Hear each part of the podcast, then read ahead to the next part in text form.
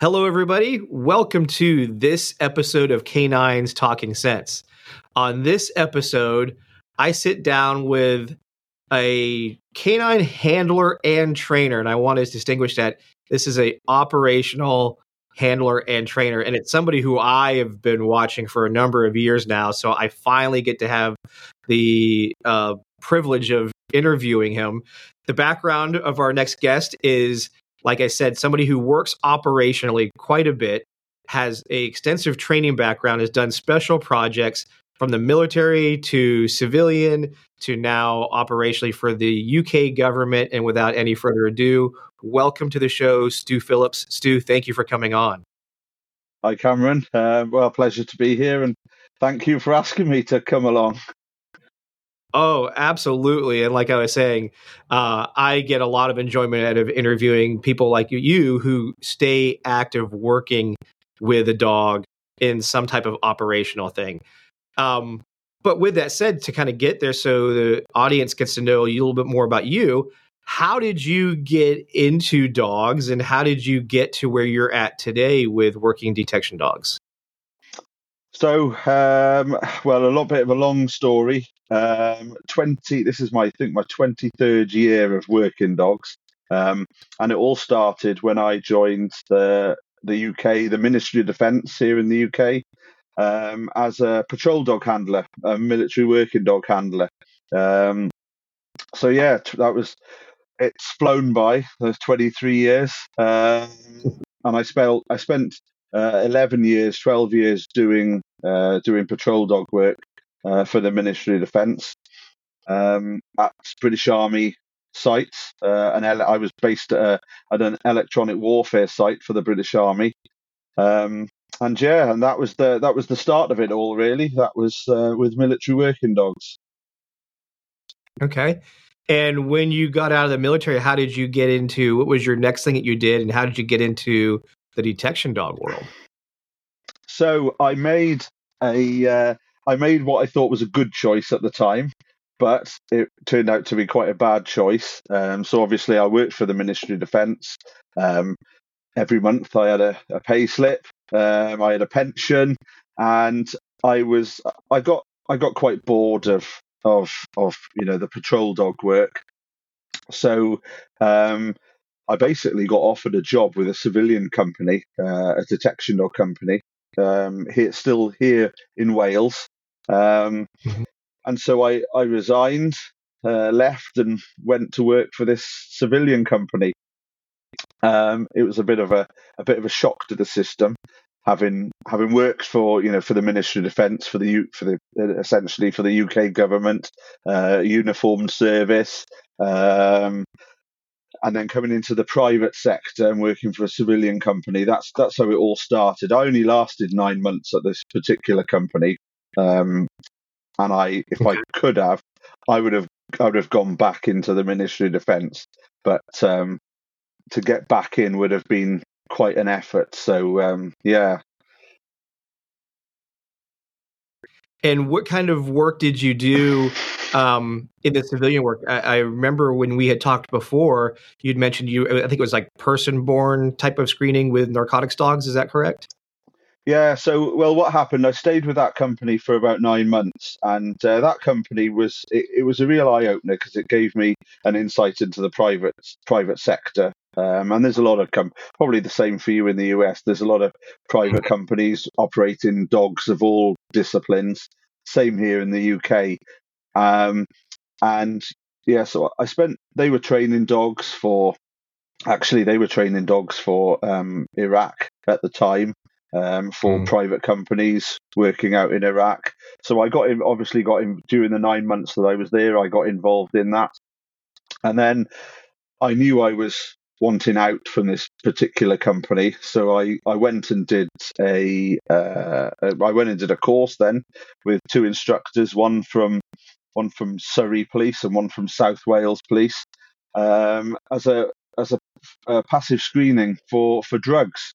So that was my that was my en- my entry into the detection dog world was was passive screening basically. And What's it like working? Because that's not a common part for, I think, for a lot of detection dog teams in the United States. We definitely don't do a whole lot of people screening for narcotics with dogs. And the explosive side, it's become far more normal after 9 11, but the narcotic side, it wasn't. What's it like trying to work a dog in a high pedestrian environment with a dog who's looking for an odor that's constantly moving?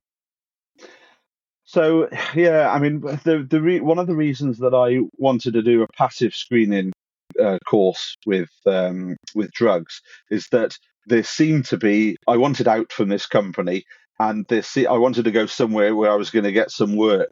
So there seemed to be a lot of people using passive screening drugs dogs. Um, so that was my my reason for taking for taking that route.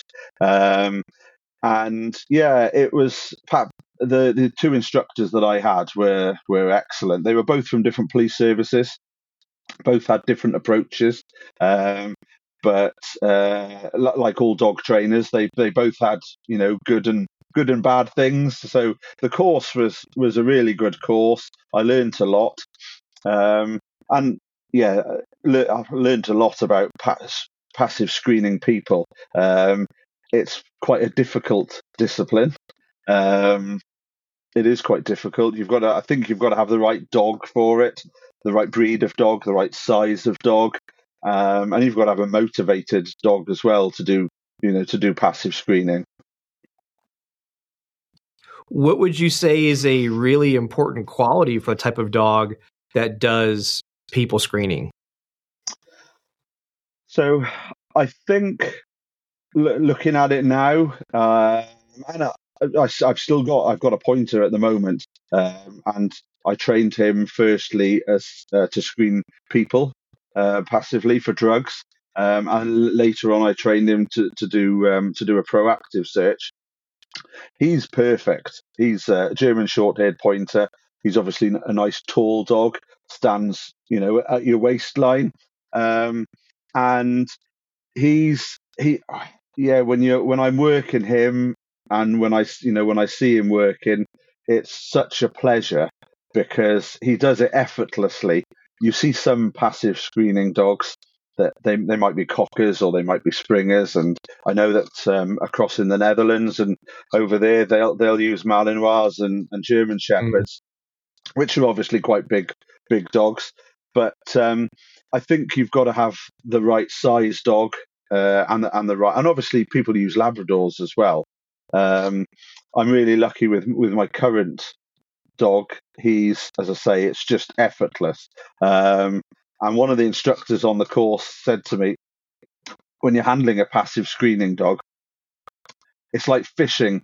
You've you've really got to have a, a nice loose line and be really gentle and just sort of go with the dog. And you've got to have a dog that wants to approach people as well, um, and a dog that doesn't want to climb at people. I've seen some passive dogs that you know mm-hmm. they'll hit an odor they might be quite small. It's in someone's pocket, front or back pocket, and they want to climb the person.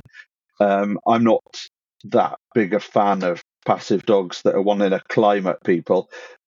Uh, the pointer that I've got at the moment, he'll just he'll just knock on a on an odor in someone's pocket and sit directly in front of them. They start to move off he'll follow them um, and and doesn't doesn't touch them at all. So um, yeah, I think that's quite uh, the the breed type and the size is very important when when selecting a passive dog.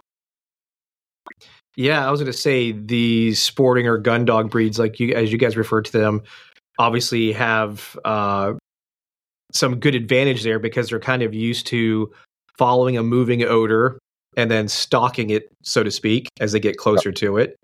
Um, eh, but I think what what you also mentioned there, as you were describing about we're looking for the dogs, which is you know the, I would say like a medium build type dog, not you know not too small.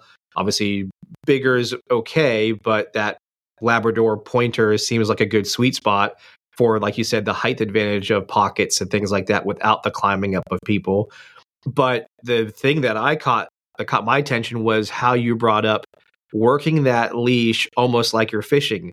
And that's a great analogy that kind of that resonated with me because that was that's so true. You just picking up those little little pulls and how the dog gives resistance or as it starts picking up odor and being able to feel that just ever so gently on the leash and not restraining too much. I would imagine is is a big skill for the handler to be good at. Yes, yeah. You know, you've got to. I've seen a lot of handlers that have maybe come across from, um, you know, from uh, general purpose police dogs, you know, uh, patrol dogs. They've had Malinois, uh, German Shepherds, and then they're on a passive course, and then all of a sudden they've got a Labrador a Pointer or a Cocker or Springer, and they, I think they forget what they've got on the end of the line, and you can't be, yeah, you can't be harsh. It is like, as I say, Nigel, one of my instructors, you know, many years ago now, that's what he said. It, it is like fishing. You've got to, you've got to hold, you've got to have a, a fairly long line and you've got to hold it pretty sort of loosely and feel it and, and just you can't be yanking the dog um, and forcing the dog places. You've just got to you've just got to go with it, you know, with a dog. But then that all comes down to training then, um, and you, mm-hmm. obviously you want a dog that approaches people, uh, groups of people, you know, people that are moving, people that are static. So yeah, it is a bit like not that I'm a big fisherman, but it is a bit like fishing. the so, kind of talk, walk us through one of the a memorable deployment that you had with a uh, passive screening dog. What was it like? Something maybe that stood out to you, or was a great find?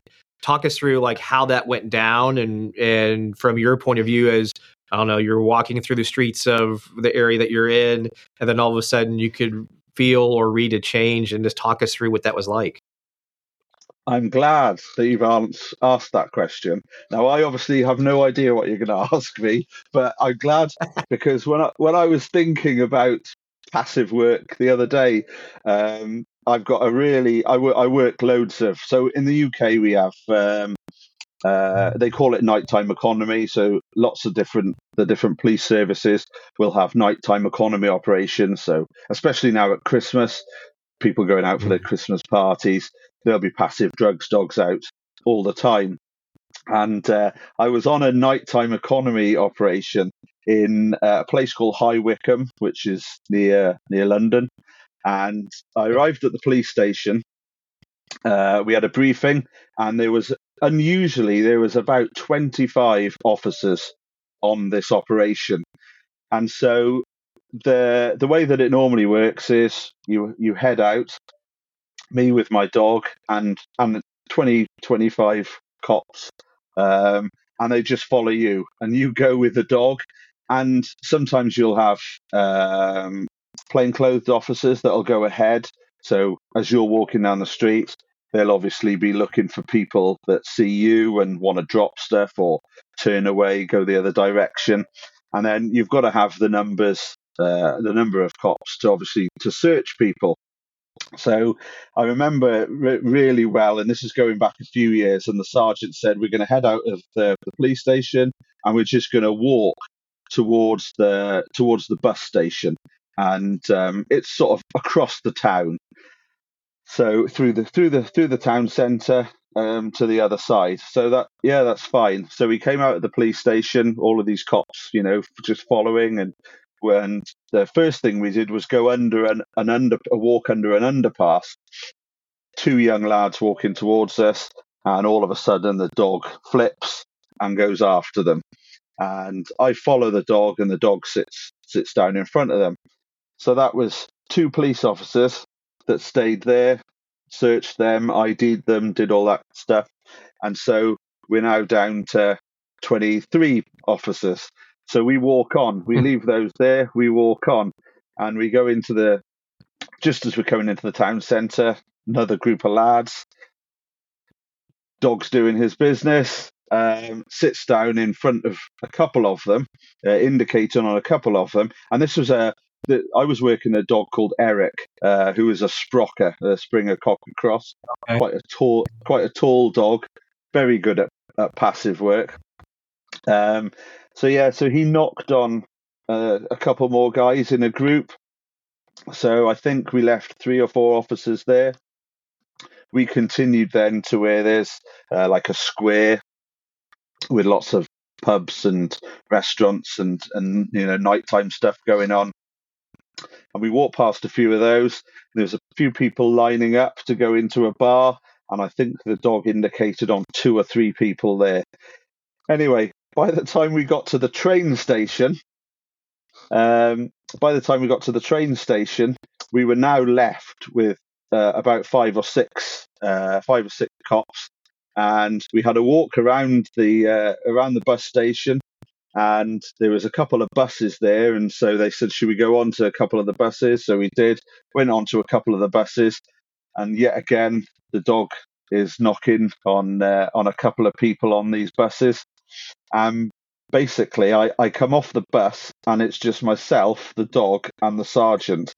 And within the space of it's taken us about 25 minutes to walk from the police station through the town to the bus station, and all the officers are, uh, are being used basically to search and ID people. Um, and it's just me and the sergeant left there with the dog, and he turns to me and he says, "You can go home now, Stu. Job done." Um, and I was getting paid for eight hours. Uh, wow. And 25, mi- 25 minutes into it, and and that was it. So that's how effective a you know a, a passive drugs dog can be. Um, and obviously, by the time some of those might have had street cautions, or depending on what they were carrying, class A drugs, or you know, or cannabis, they would have. Some of them might have got arrested. But yeah, 25 minutes from one side of the wow. town to the other, and and that was it. Job done. I got paid for eight hours for 25 minutes work. yeah, you can't beat that. And then obviously the results speak for itself, which is huge. Um, because as a handler, you know, depending on your detection dog discipline, some disciplines you get like that, you get lots of fines. But then you go into the explosive world or maybe even the human remains detection world, and you may never get a fine. You know, you get lots no. of deployments, but you may not find anything. Um, yeah. So when we had talked, so as you went from that type of career, what was the next thing you got into from there? Oh, so um, so I was um, what was happening now? I left that company and I was basically I was I was just self-employed, and um, one of the things, although I didn't enjoy my nine months at that company, one of the things that someone actually said to me, and I remember it to this day, and it's quite a valuable bit of sort of of words of advice, is network, network, network, network. Meet and talk to as many people as you can. Send emails. You know, go to seminars. Network, and and that's something that I've always done. And so, so I left that company. Obviously, I, I trained as a as a passive scanning drugs dog handler and and through just through jobs i was obviously now self-employed uh, had my mm-hmm. you know my own business but just through jobs like that that i've just mentioned what happened was you know it's word of mouth those cops tell some other cops in another town mm-hmm. oh you you know and some of the police forces here in the uk have gone through phases as well of having passive passive drugs dogs they might have passive drugs dogs for two or three years, and then there might be a change of of uh, you know of uh, sergeant or inspector in charge of the dog unit. He decides we don't need passive drugs dogs. So thankfully, because of all these changes, and we've got forty plus police services in the UK, I was always kept busy with passive drugs yeah. work. Um, and then then then came the Olympics, so London 2012 Olympics, and again that was that was probably not a particularly. I enjoyed some parts of of the Olympics. wasn't one of the best um, phases in my life, to be honest with you. Um, I I did a, I did a course, uh, did an explosive detection dog course um, with uh, with some instructors from the Met Police in London, so I had two really, again, two really good instructors. Um, did my Explo course. Um, was fortunate enough to to get a rehandle dog from the from the Met Police, uh, an experienced mm. dog, and and also uh, a green dog which I'd run on and was training myself.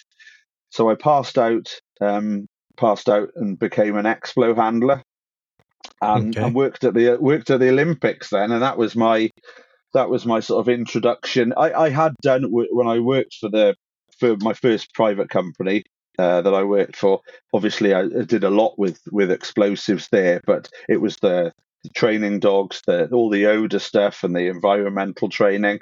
Um, so yeah, so I that was my next my next leap was into the Olympics to do um, to do explosive work. That is jumping right into the deep end for sure. And I re- this is funny because I remember this. So at the time of the uh, Olympics in London, the company I worked for got bought out by G4S, and G4S was, I guess, one of the main security providers for the Olympics, if I remember correct.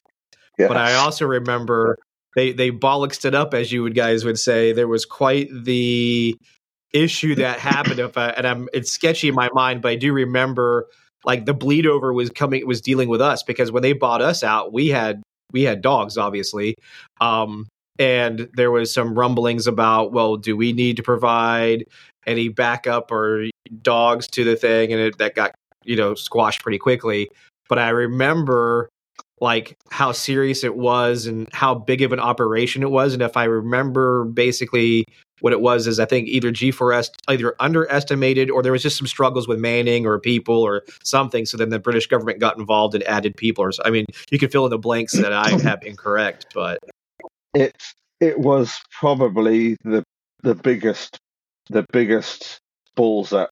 Uh, yeah, uh, it, again, I thought I'd worked for a bad company, you know, for nine months, and then I I went and actually started off working for G4S, and okay, there it was it was it was not good. It was um, yeah, there were some there were some really you know there were there were actually some good guys there were some retired cops that had been explo handlers um uh, they, they were also, you know, uh, security dog handlers. Obviously, I never got involved in that. It was just the search, the Explo search that I got involved with, and and there were some good guys, but they became what happened. G4S became desperate, and and because of that desperation, they were employing they they were people were doing a two week Explo course Mm. and being deployed in London, and I saw some I saw and met some horrific individuals um, who shouldn't have been handling, you know, dogs that uh, potentially can, you know, can locate explosives. Um, it was it was not good. My time with G4S only lasted about six months, and actually, I went then. Uh, stayed at the Olympics, but I went and worked for a, a private company which was owned and run by former Met Police cops, um, Mm. and that was, yeah, that was that was a lot better. But the G4S Yeah. thing was was was a was a big balls up. Yeah, I, I said. It, I mean, it made the news over even over here, and like I said, because we had been bought, we had been purchased. The company that I had worked for got bought out by G4S, and it was at that almost at that time, maybe a few months before they bought us out, and then all of a sudden we get pulled into this whole thing with what's going on with the Olympics, and since G4S owns us now, we had 50 dogs on site, and we had a training center. Did we need to provide for the you know backup for it? and it was it was really awkward because it, what my division was really doing we were training guys to go overseas to iraq and afghanistan so even though yes we were doing bomb dogs and things like that our operational aspects were going to be very different and the way the dogs were being prepped was very different. But then the, the bigger part that was really the issue that that got that stopped the whole collaboration part was because we were a company that was a us company initially by working with G4S, they were an international company, and certain US government contracts don't allow you to work with an international company. So then G4S within the United States had it split into two different divisions.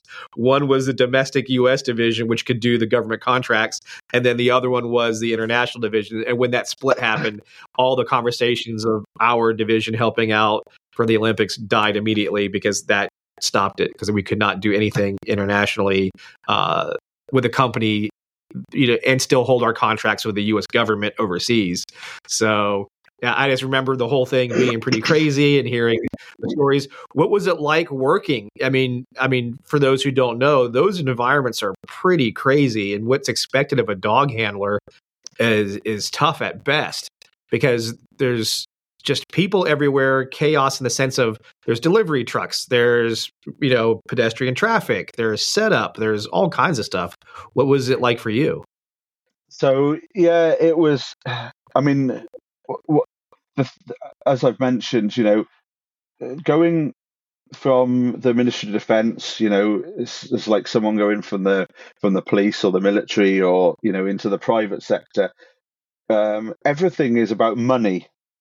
Whereas, mm. you know, when you work for the military or the police, it's not about money. It's about, you know, it's about military security and safety or public safety with the police, you know.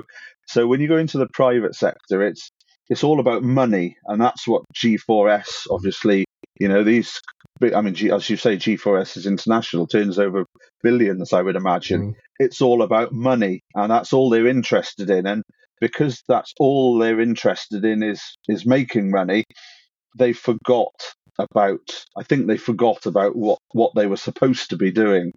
Um, but mm-hmm. the, as I say, the six months that I was with G4S, I was on vehicle checkpoints in and around the Olympic, the main Olympic site, and it was yeah, it was just uh, it was just horrific. I mean, there were people turning up with dogs in in vans and cars mm. that two weeks previously uh, were building contractors, and you know they'd done a two week course, and next thing they were on wow. a vehicle on a vehicle checkpoint searching vehicles for explosives. And, you know, obviously when I worked for the Ministry of Defence, that was something, you know, vehicle checkpoints, you know, VCPs and all that kind of thing. It's it's it's part of you. You know what you're doing and and it's uh yeah, and it's sort of and it was, you know, trained into us. But these guys, you know, they, they obviously there was some big money being paid to to dog handlers, you know, for the Olympics. And uh, a lot of people were coming from all sorts of backgrounds to do the two or three weeks training uh, get given a, an explo dog and next thing they're on a on a vehicle checkpoint. And it, it was not good and you know yeah. I, I i remember coming onto a vehicle checkpoint to take over from there were two two handlers on on a on one of the checkpoints i worked on and i remember arriving in the in the evening to take over the the night shift, and there were no sign of the two handlers.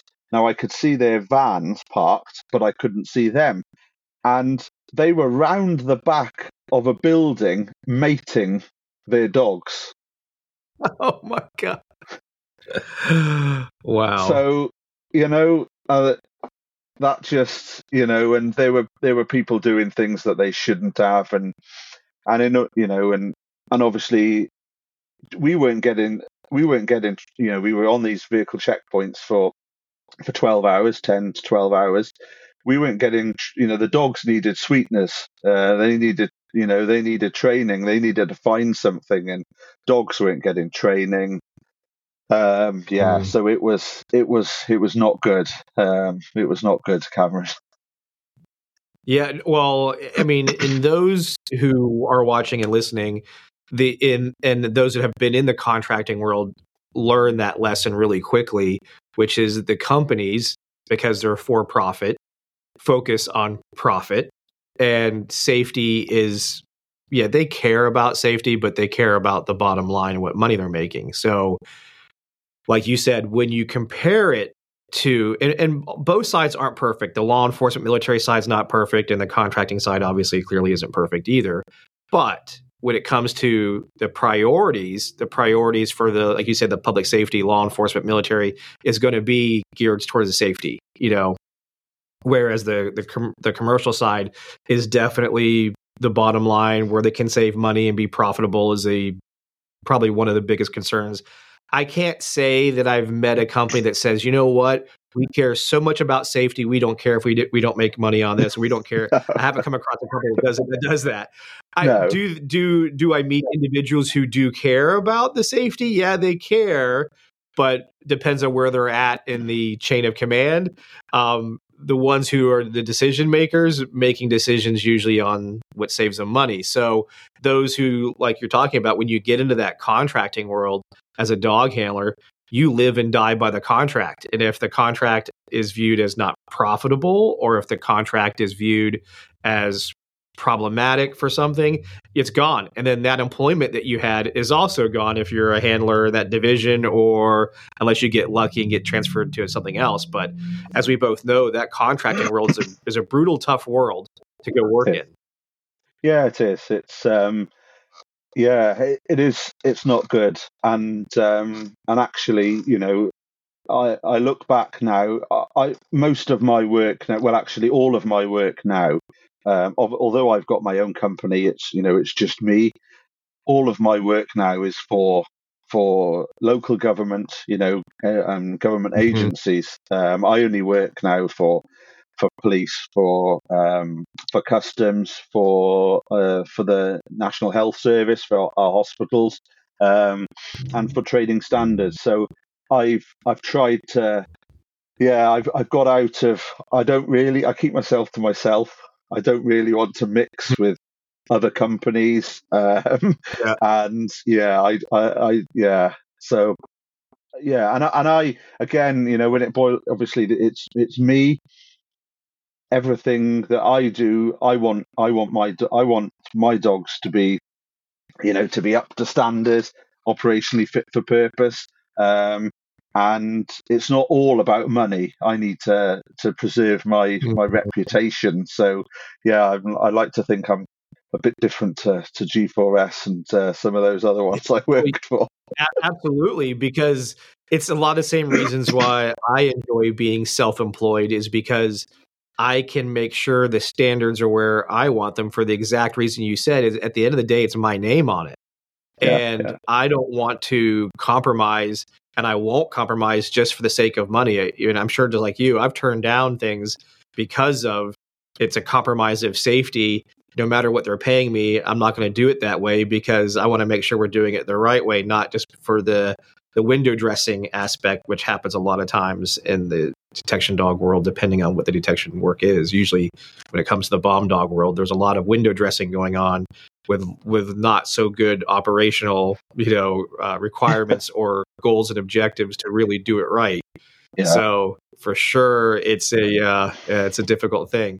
Now, there's something that I was I've always been wanting to ask you and, and to learn more about this, and it's part of your journey. So I know at some point you got into this whiskey barrel. I think if I remember right, it's a like a defect that you were looking for with a dog within these barrels so that they wouldn't get used. Tell us a little bit about like how did that come about? What did you train for? What can you tell us about that journey in your career? Okay, so yeah, so that's um, so I've obviously the more I've got involved with with detection dogs, the more and you know over the years, the the more you the more I've looked at odors, the more I've looked at um, uh, contamination and you know and and uh, and trying to do things properly, uh, and also uh, you know the the the past few years, I mean, I've read so many books as well. I, I'm quite keen to to absorb knowledge. Um, so the whiskey, yeah, the whiskey dogs came about because um, I'd been contacted. I'd been contacted by actually, uh, so the company is William Grant and Sons, who are, I think, they're the third largest whiskey producer in the world. And Wow. um, Grant, they so they own Glenfiddich whiskey. Um, they own uh, Hendrick's gin. Uh, they own obviously uh, they they produce Grant's whiskey and uh, they produce a few other whiskies. And shamefully, I can't remember which ones they they they are at the moment. But so yeah, so they're a big a big company and they've got a number of distilleries in Scotland. And um, so some things I'm actually not allowed to talk about because Sure. uh, because because of um, uh, uh, the uh, confidentiality agreement. Um, they have, but they're happy to obviously for me to you know to talk about the whiskey dogs. Um, so they, I was contacted by, uh, I think this is where it, it got really interesting for me because, as I say, I uh, I like to learn about odor and contamination, and uh, you know using son- consoles and scent wheels and this kind of thing Mhm. um, and making sure that the you know that the dogs are uh, are trained to find what you're you know what you're obviously looking for.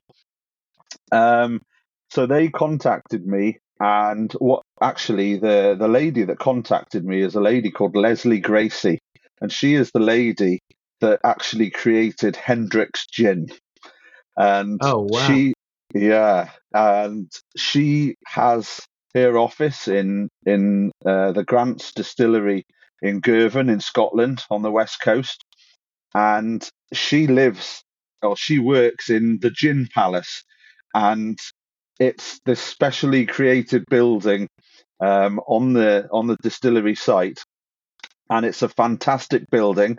It's not open to the public, but if it was, there would be queues of people to go in there every day. It's just a phenomenal building.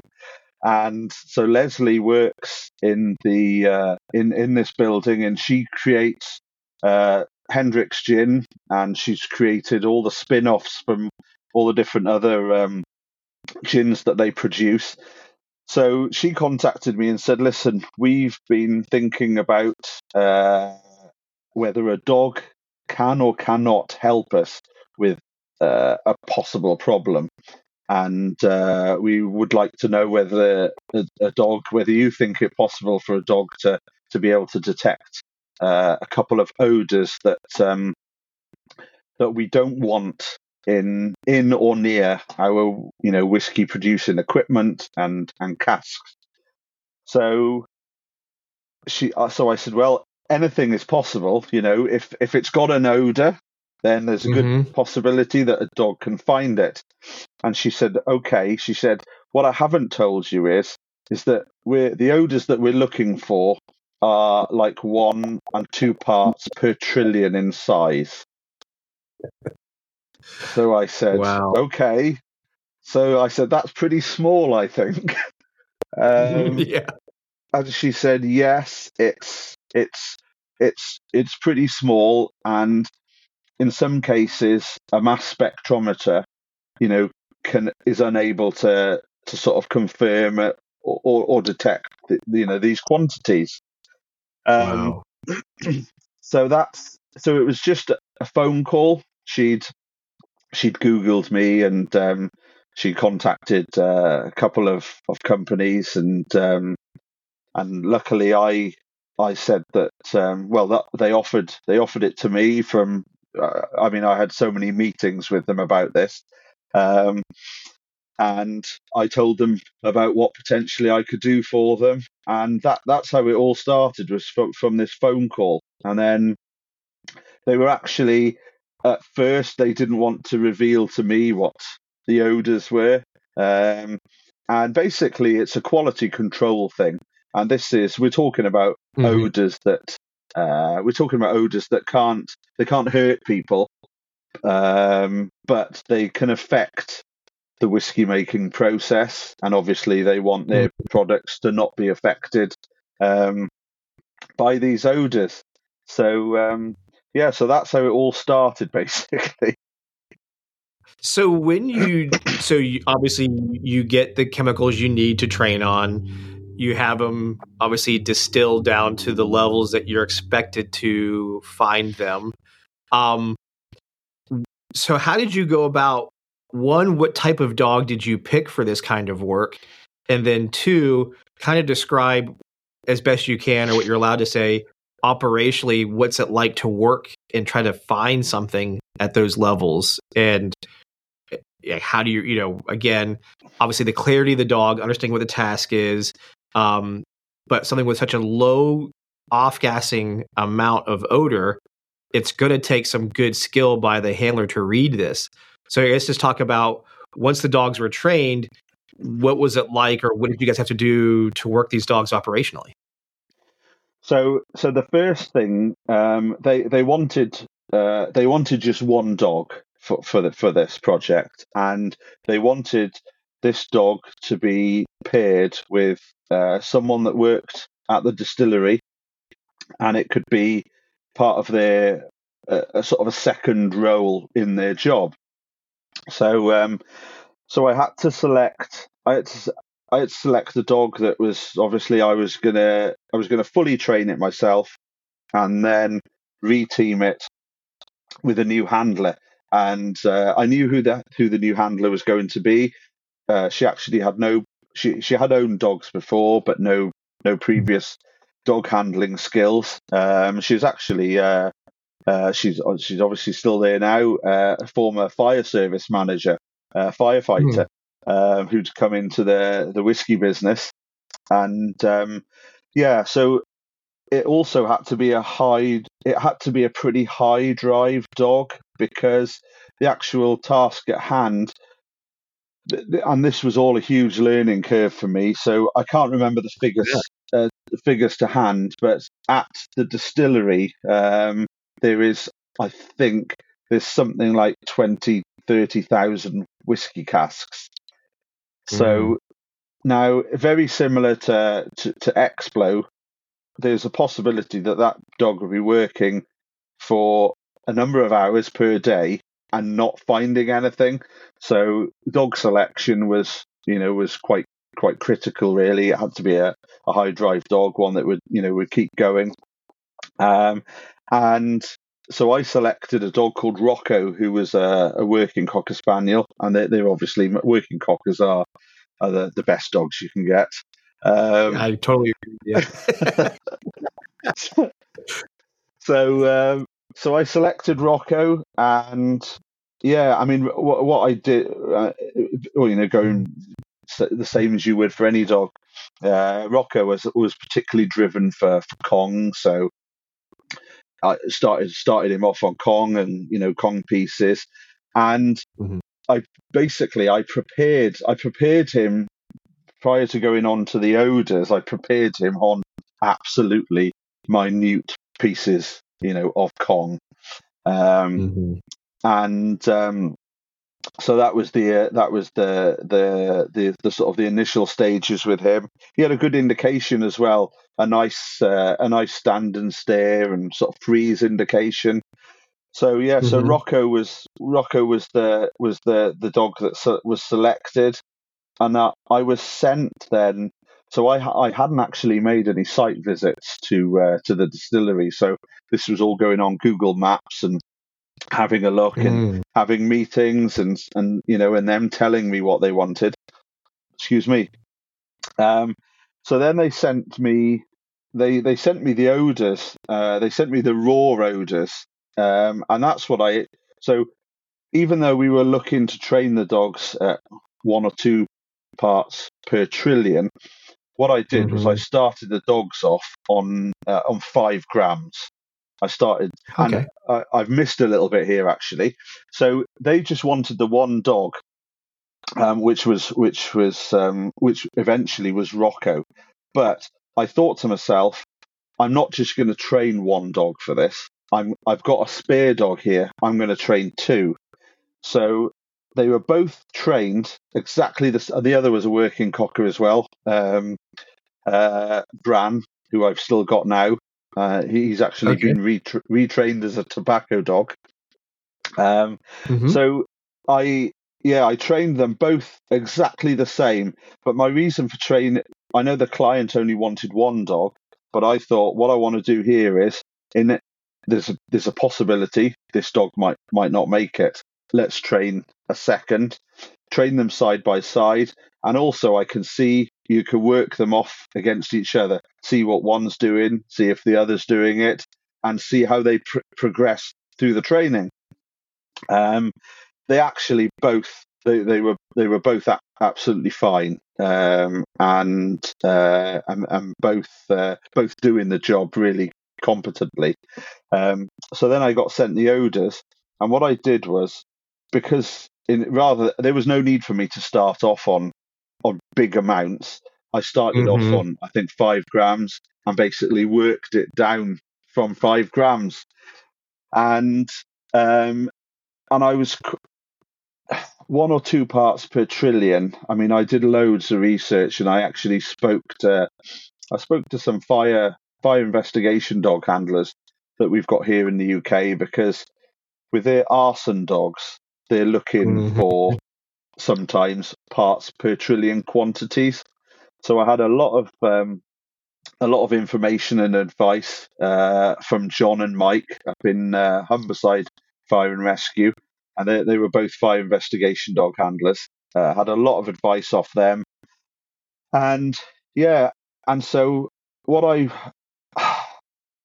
the my thinking was, you know, uh, I mean, I even bought things like micro scales to try and to whittle this five grams down to. So we're talking now. I trained these dogs on one granule um, to locate one granule, which you which I had to use a telescope. I had to use a uh, not a telescope, a microscope. I had to use a microscope to actually pull out one granule, and so this is where all my sort of sort of years of reading and and research and talking to people about contamination and using just stainless steel and just glass and keeping you know keeping contamination to a, and cross contamination to a to a minimum. That's where all this sort of came into play really.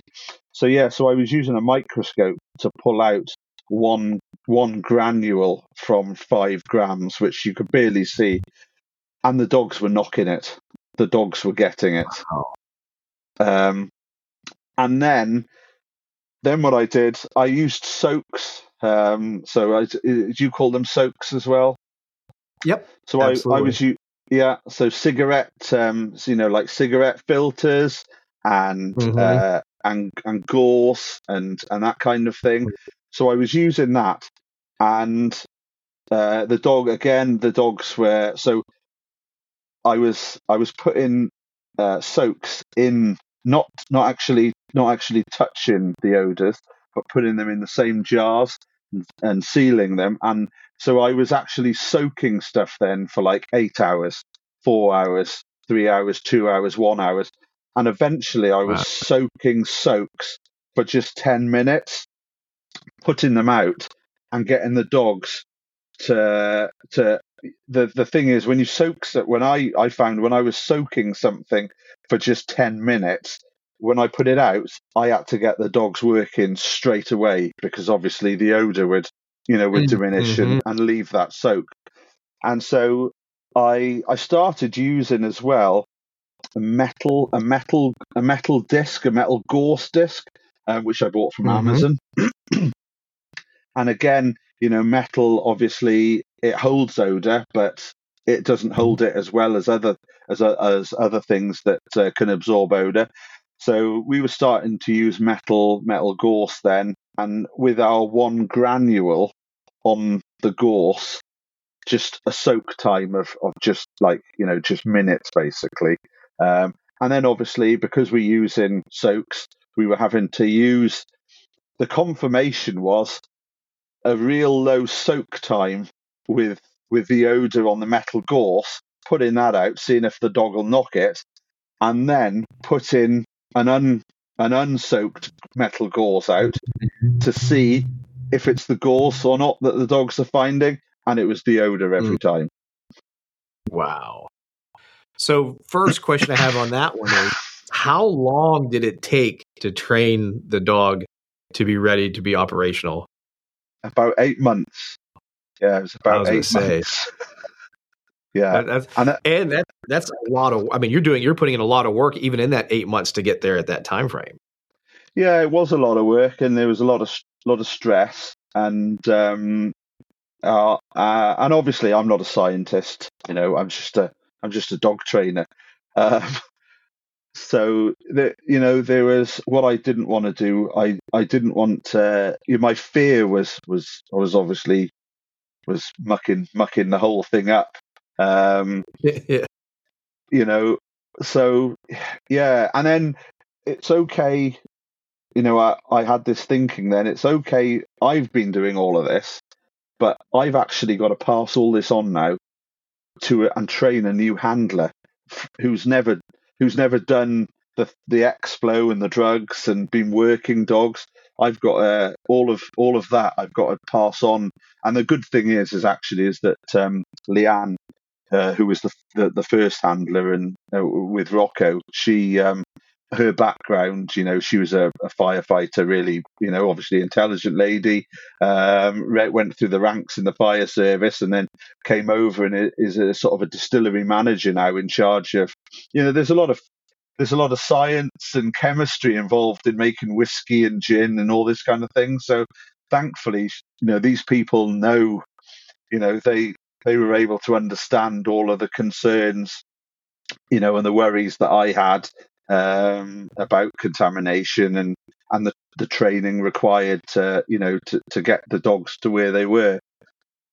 oh yeah, I mean that's and you you hit you covered it. What I was going to ask next, but but you covered it, which was the proofing aspect. You know, you had to put in obviously an enormous amount of time to make sure the dog was hitting the target, not something else. Depending on and like you said, as you broke it down into those really small parts per trillion and having to use soaks and various times you still have to do a lot of work to make sure the dog is hitting the thing that you believe it's hitting on by proofing through all those other things all the different uh, soak materials or the environmental aspects that the dogs will be facing operationally to make sure that they're as honest as they can be is this is the odor we're looking for not i picked up also on this thing too yeah yeah, it was. You know, it, it was a pretty stressful, uh, pretty stressful time.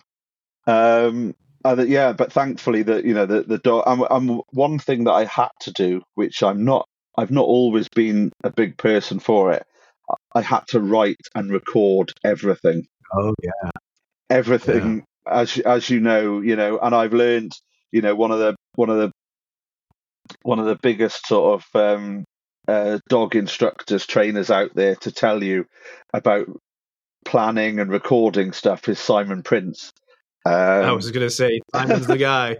yes. um, so you know, I yeah, I had to really do what he teaches people. I had to record everything. I photographed everything, recorded everything. Everything had to be timed. It was, and it was taking me. It's strange because it takes you out of you know, I'm just a dog trainer, and it takes you out of that yeah. world because I'm sort of crossing over into a science type role now, and that's not what I am. Um, so. I totally get it. I totally because I'm like you. I am. I naturally I am not a fan of all that really strict diligent record keeping it's it it's not fun to me so therefore it's not something that other side of things i want to go do but i've learned to have to get better at it and i like you there are certain phases now when i teach people i also teach them to make sure that they do that because the sooner you embrace it depending on the type of detection but i think it's good just note taking in general is great for uh, any detection because it keeps track of where you're at, what you've been, what problems you see. And we all know our memories aren't all that great. And some people may have great memories, but a majority of us will forget things. Even 10 minutes after a search, uh, I do this to students now all the time is they wear GoPros or I have GoPros in the area or we're recording. And then I make them handwrite what they saw their dogs do and, and handwrite the session. Then an hour later or whatever it is, we sit down and watch and we we read their notes first and then we watch the video. And then we see how much did they properly remember what happened versus what was recorded. And yeah. Some are really good at it and some this is just like me, this is a lot of work to to to keep up with. It's not natural. I just want to work the yeah. dog. yeah. Yeah, no, it's it's um yeah it doesn't it's not i you know i was wasn't the best in school you know re- reading and writing you know i did it but i didn't you know dog training it's Same. get a lead get a lead get a dog get an odor get a Kong or a tennis ball train the dog but yeah i mean i t- when i i mean i obviously i i I audit. There's a couple of projects that I work on that I audit, and I I work with a few customs teams overseas, and they actually dread it because I turn up now with my iPad Pro and my pen, and they're like, "Is this a test?" And I'm like, "I've got to write it down because otherwise I just forget." But it's so you know I end up with pages and pages of notes, but it's so helpful because I just I just can't remember it, and um, yeah, recording and and timing and videoing and photographing and you know, as you say, uh, the videoing. I was up in with the the two handlers up in the whiskey distillery a few months back, and we set GoPros up, and it's good f- for them to see as well. You know, this is what the this is what the dog did. This is what you did. You were you were pulling the line, and and um, yeah. It, so it's mm. it's any way to record it is is is good. And speaking of that project, how many dogs, how many whiskey dogs are out there now? so, uh, re- and really, it was it's quite a sad story actually. So Rocco, um, Rocco was exceptionally successful um, at doing his job. Um, uh, and uh, I was actually in uh, I was in Indonesia last year, and I had a phone call from from one of the uh, one of the staff there to say that uh, Rocco had been taken ill, um, and he'd gone into emergency surgery and unfortunately had died. Um, which was uh, so he uh, it was a twisted gut or or something he'd had. So they were obviously mm. all absolutely well as as was I. This was a dog that I'd spent months and months training, and and obviously he'd he'd had months of being successful um, with his with his handler Leanne, and so um, because of the the all the success that he'd had working uh, with um, with Grant's whiskey, they they got back in touch um, after a period and, and asked me to train two dogs. So there are now two dogs two more liver working cockers. Um, mm-hmm. One of one of one of them is Kevin, uh, who's a working cocker from a, a, one of my own litters, uh, and he's oh, nice. he's and he's the son of Rocco. So um, so he's it's nice. it's a really nice story actually because um, obviously Rocco, you know, was a bit of a trailblazer, first whiskey dog in the world, um, mm-hmm. but unfortunately, you know, died far too young from a from his medical condition. But uh, not that I knew it was going to happen. Uh, he'd been a sire to a to a bitch that I have here, um, and we had a fantastic litter of cockers.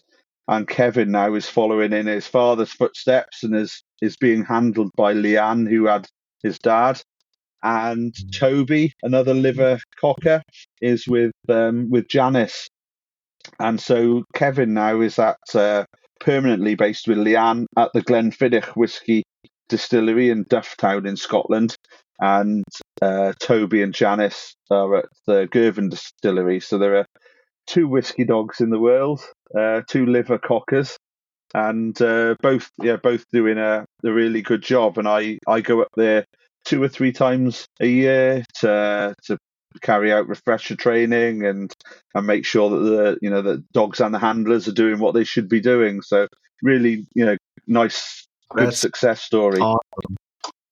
Yeah, I I love it. It's and it's what I love is one, it's such a rare type of thing, but two, how challenging that is. Challenging as a detection dog handler and trainer to get through all those things like you talked about to get a reliable team to find something so unique and such a unique environment all by itself. So uh, again, I had huge admir- admiration when I saw that. I was like, man, that is some of the coolest stuff. I, you know, I can't wait to talk about that. So thank you for, I mean, that's just uh, those watching and listening. I mean, the appreciation to do a type of detection dog like that is phenomenal. So again, hats off to you for doing that. Which brings me to the another one that I love that you're doing. I wish I don't know why we don't have this over here, but the tobacco detection dogs.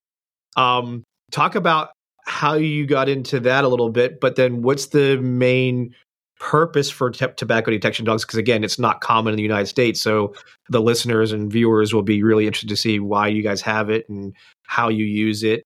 So tell us a little bit about that. Okay, so that the t- yeah tobacco has um is is just that's taken over my life to be honest with you. Um, so I I was asked I was actually working at the Olympics and uh, I got contacted by uh, by a guy who said um, uh, so we have obviously over here we have the National Health Service who who are you know it's a free free health service for everybody in the UK. All the hospitals and doctors, um, uh, the NHS run all that. So uh, a guy from the NHS contacted me and said, um, "Would it be possible for you to train a, a dog that can find small quantities of, of cigarettes and tobacco that are uh, being smuggled into some of our mental health facilities?" So I said, um, "Yeah, that's something I can do." And I was going through a bit of a bad phase, as I've said, at the Olympics. So I I, I went out and sourced a dog. Um, and um, yeah, had a few meetings with this guy and and trained basically uh, where I, li- I live in Pembrokeshire in, in Wales, so it's it's uh, in the coast, big tourist area. So we've got a lot of lot of hotels and a lot of uh, like bunk houses. You know, these normally they're farms on the coast that have been turned into 50 or 100 bed bunk houses for visitors to stay in. Um, so we've got a lot of those. So I thought, right, mental health hospital. Um, I had some details. I thought, right, yeah, I know what I'm doing. I'll get some odors, get some tobacco and cigarettes, and use some of these. Trying to replicate as as much as I could, you know, the the environment that the dog was going to be working in. So I had a little um, a Springer Cocker cross. Um, uh, called Phoebe. Still got her now. She's she's retired. She's an old lady now. Um, so yeah, trained her and basically started working. Well, actually, it's probably one of the fam- most famous mental health facilities in the UK. It's called Broadmoor Hospital, and um, okay. it's it's held some of our. Um, it's held uh, the Yorkshire Ripper and uh, a few people that have, have done a lot of bad things in the UK have, have, have been held at uh, this particular mental health facility, and and that's where I started working Phoebe. Um, yeah, and it was a bit of a learning curve because I'd never. It's it's one of my it's one of my sort of bugbears really, and it's something that I did, which I I now I I I, you know what dog trainers are like. We're very critical of, of each other. Um, of course, it's it's it's something that it's something that I'm quite critical of now, and it's you know someone phones me and says, "Can you train a tobacco dog?" Yeah, no problem. I've trained a I've trained a drugs dog. I've trained a, uh, an explosive dog. I'll train a tobacco dog. And actually, I've mm-hmm. I've sort of learned that actually all of these you know, explosives, drugs, tobacco, cadaver, they're all individual disciplines. They all have their own ways of, you know, mm-hmm. they're not all the same. Yeah, you can train a drugs dog, but can you train an explosive dog? You know, or should you be training an explosive dog? You've trained a cadaver mm-hmm. dog, but should you be training, you know, a drugs dog? These are all. This is what I've I've learned, you know, over the years, and yeah, I, I trained I trained Phoebe and started working her in this um, in this hospital, and then I, I started going on to a few training, um, started working in a few other hospitals as well, and naively, um, we we we weren't finding stuff at first, and um, it was because of the way that I trained her, and um, you know, I soon learned that the the tobacco that was being hidden in these mental health hospitals was like you know a piece of tobacco the size of your small fingernail in the hem of mm. a curtain. Well, I hadn't trained for that. I just put a cigarette in a drawer or a cigarette under a bed, under a mattress. And it's one of those sort of, you know, do you know what I'm saying? It's one of those naive, yeah, naiveties that dog people, dog trainers have uh, oh, I've done that. I can do anything. Well, actually, to train a dog on to work a dog in a mental health facility, you've got to have a particular set of skills. And know Mm. where things are going to be hidden and and to know and once you know where those things are going to be hidden it's then you can train a dog successfully to work in that environment so it was a bit of a a steep learning curve but what happened was i then got contacted by uh, a, a retired um, a police guy actually who um, he contacted me and he said um, uh, do you fancy doing some other tobacco work? Because I hear you've, you know, you've got you've got this dog working in the hospitals. Um, so uh, here in the UK, we have um, uh, uh, there are law enforced. They enforce laws. They're local government officers. They're called trading standards, and we Okay. have, I think, we have over three hundred uh, local authority governments in the United Kingdom, and most of them have these uh, these uh, these um, law enforcement officers called trading standards. So they they investigate. Oh, you know, th- their remit is is so huge actually. So if you have a problem with uh, a car that someone's clocked the the mileage on it, it they're the department that investigate it. If you've um, if you've bought a washing machine or a tumble dryer that's that's out of you know that's that's broken down and the the manufacturer or the sellers you know not wanting to deal with you then they you go to trading standards. Mm. and they also they part of their remit is tobacco um, and counterfeit items. So steve the guy who contacted me said uh, do you fancy doing a uh, a job with a trading standards team? So i said yeah you know what is it? And he said oh it's um, they're looking at like dodgy shops that sell under the counter cigarettes. So, as a lot of people might know, you know, here in the UK, we're taxed heavily, very heavily. Um, so, a packet of cigarettes here in the UK now is about 13, 14, 15 pounds for, for 20 cigarettes. Um, and I think the the vast majority of that is tax that goes back to, to revenue and customs and the government. So this is again, this is all really new to me. We're going back to we're going back a few years, um, and uh, I'd never heard of of you know of of the, the requirement or the need for for dogs to search shops and houses for for for, for tobacco. So I agreed to it, and again, going back to that, you know, naivety. I've I've trained a dog that searched in a hospital, and yeah, I've got a tobacco dog. I'll search a shop. Well, it was Mhm. again, it was a bit of a a bit of a learning a bit of a learning curve, um, and um, so typically these shops where you know you customers would come in didn't want to spend fourteen pounds on a packet of cigarettes. They wanted to spend three or four pounds, so it would normally be under the counter. Um, and this is one of the areas that that trading standards deal with. Um, yeah, so I uh, so I did a couple of jobs, and yeah, and it was it was pretty. At first, it was sort of pretty easy taking dogs into retail shops, little corner shops, um, and the dog would you know would search the drawers and behind the counter, and it would be you know um, sort of hidden in different places, and the, the dog was Mhm. finding stuff, and it was um, it was it was good. Um, so that was again, this was still my first dog, Phoebe. But what happened was, it's i it it started to develop then, and the people that ran these shops were all uh, all part of organised crime groups. Um, this was you know serious and organised crime. These shops were selling two three thousand pounds worth of cigarettes Mhm. a day. Um, so these you know these people mean mean business, and um, yeah, and basically uh, it it's it went from from being hidden under the counter to being hidden in places where the dog was struggling to find it. Um, Mhm. yeah.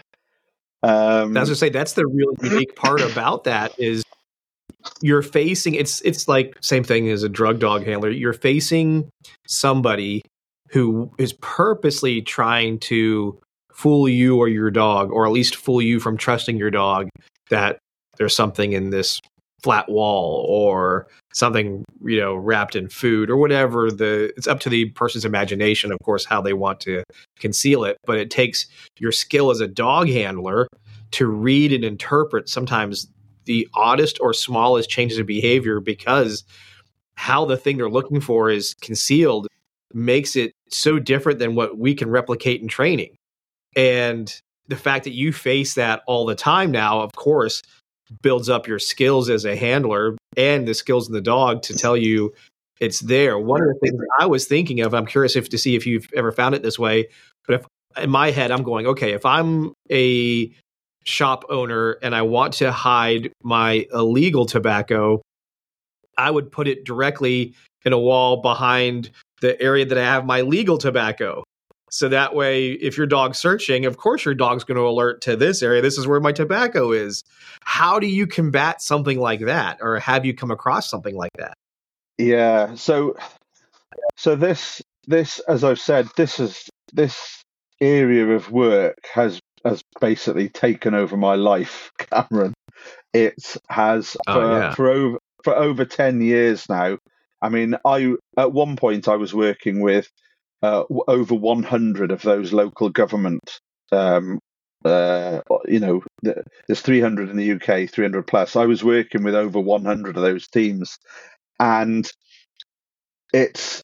I would say that my 10 plus years of of of of doing this role now, this is where I've actually learned about being a detection dog trainer and handler.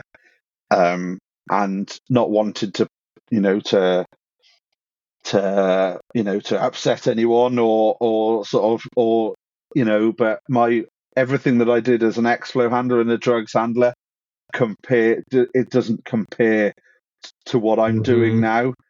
Um, and I, I, I obviously had this this this first dog Phoebe, and um, and she was doing okay, and then I, I sourced a couple of other dogs, uh, and they they're both actually they've both put in nine years. They've both retired now. I I I got a, a Springer in called Scamp and another working cocker mm-hmm. called Yo-Yo, and uh, those dogs actually in so they've both between them they've got 18 years service working for customs wow. trading standards and police in the UK. Those two dogs have found over 60 million pounds worth of tobacco. Wow and it's been um, as as you've you know just just said it has been it is where I have learned my my skills as as a trainer. I've had to train those those those second the the second and third dogs after after Phoebe. I had to train them differently because actually now. I wasn't want I wasn't they weren't they weren't finding stuff that was hidden in a drawer you know, in a cupboard anymore. Um, I was having to, to the training that I was having to give them was training to to locate stuff, to identify false floors, false walls, and even false ceilings.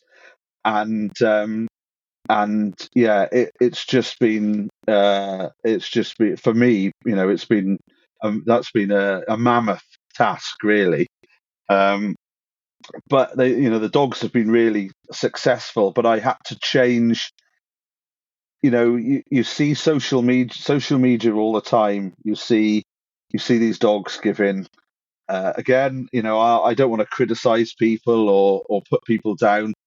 excuse me, but um, 75% or more of the fines that my dogs have, they don't give uh, a final response in you know mm-hmm. an indication it's because mm-hmm. of a mm-hmm. change of behavior and I, i've had to learn that the dog's ears are doing that for a reason his tail is doing that for a reason he's you know he's moving his head for a reason um, i've had to you know and you i've really had to get to know and this is this is quite sort of sad really because um, only yesterday uh, my last Explo dog um, was put to sleep yesterday, and mm. I worked I worked her at uh, you know all over the country.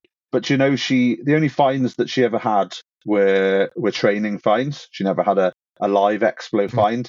I never saw the side to her that I've seen for of for my tobacco dogs. The behaviours, you know, and the the characteristic characteristics, you know, and the things that they've done when when I've been operational with them has just been, you know, I've people with me all the time following me, um, and and I say, hang on a minute, we need to like, I, I want everybody out of this room. I just want to work the dog again here, and they're like, why? And I'm like, well, the dog did this or the the dog did that. We didn't see that. And I'm like, I don't mm-hmm. expect you to see that. Well, doesn't your dog just sit or stand and stare or bark when it finds something? And I'm like, no, it's you know, it's. Um, I had I did a job uh, a few years ago now, and I, I had to. Um, I was searching a, a block of uh, well, it was it was some flats, apartments, and I had two cops following me who were from like a, a regional organised crime unit. So they were, you know, detectives, investigators, um, worked on a lot of drugs, uh, you know, big drugs cases. And they were following me as I was working a dog through this apartment. And the dog actually gave a, a full on indication on a on a door frame going into a living room. And uh, I turned around and I said, "Yeah, it's it's here." And they said, "What's here?" And I said, "There's, there's tobacco." I said, and actually, I said, from my experience, it's going to be above the door. Two hydraulic rams are going to bring the door frame down, and the tobacco's going to be in there. And these were two cops with a lot of experience, you know, investigating big drug crimes and gangs and that kind of thing. And they were like, they were laughing, and they were like, "You're you're serious?" And I'm like, "Yeah, of course I am." And they're like, no, no, why why would anyone is that what the dog has found? So we started smashing up this door and the, and yeah, there was the dog was hundred percent correct. There was two hydraulic rams in there, and at the flick of a, a remote, which we didn't have, the rams would bring the, the, the top of the door frame down, and that's where all the, the cigarettes and tobacco were. But I've had to I've had to train train my dogs differently um, and you know, when I think back to, I think back, I remember searching a football stadium once uh, with for for for explosives um, with a couple of uh, they were retired cops, and we were searching the um, you know the boxes where companies have you know have their own boxes, and the guys would I remember following one guy and he was a he was like 28 years in the police as a as a as a bomb dog handler and was doing it now in the private sector. And I was following him, being his sort of spotter. And I remember going along this corridor, and he'd open the door, the dog, and in in this room, obviously the front of it would be glass looking onto the football pitch. Um, there'd be a small kitchen unit in there, a table and a sofa.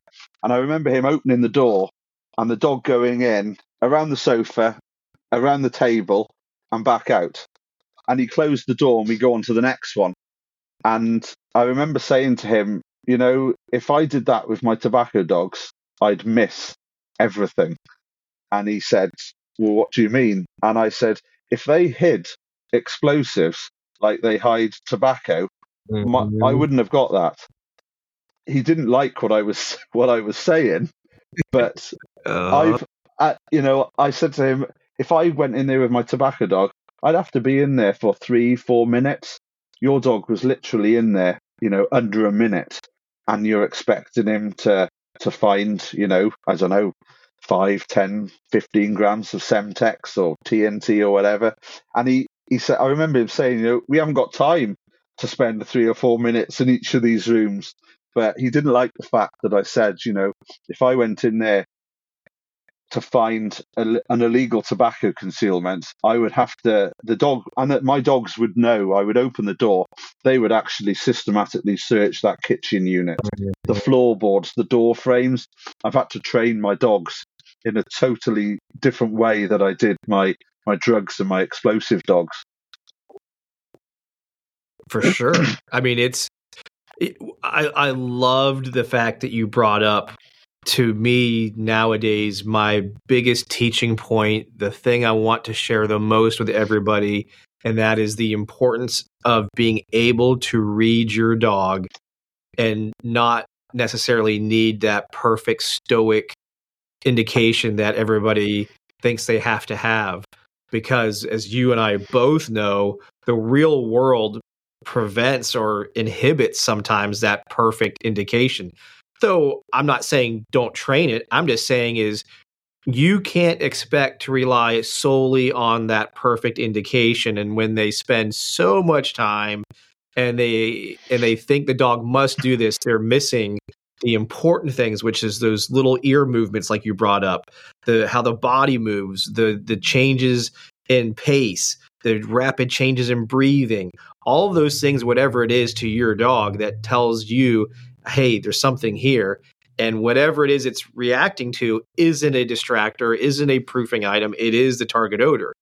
And it's so critical to get good at reading your dog but if all your training is about this perfect sit searching a wall a wheel or boxes or whatever it is you're you're gonna not you're gonna really miss what it's like when you deploy your dog and expect to find something in a real world environment that has all kinds of conditions that you don't have in a brick wall or on a wheel.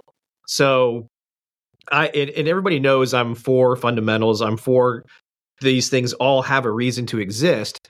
But I think thanks to social media and what gets shared so often is this false right i call it the fantasy world of this perfect indication and this is how it's going to be and this is what i expect to have. This is better this is this is what i have to have in order to call.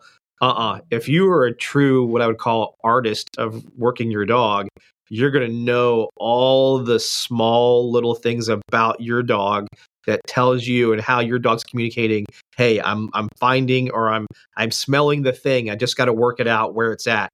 And so often when you're going against somebody, in this case, people who are trying to evade detection, they're going to come up with all kinds of crazy ways to get it past whatever devices the government has to find it. So in this case, it's a dog.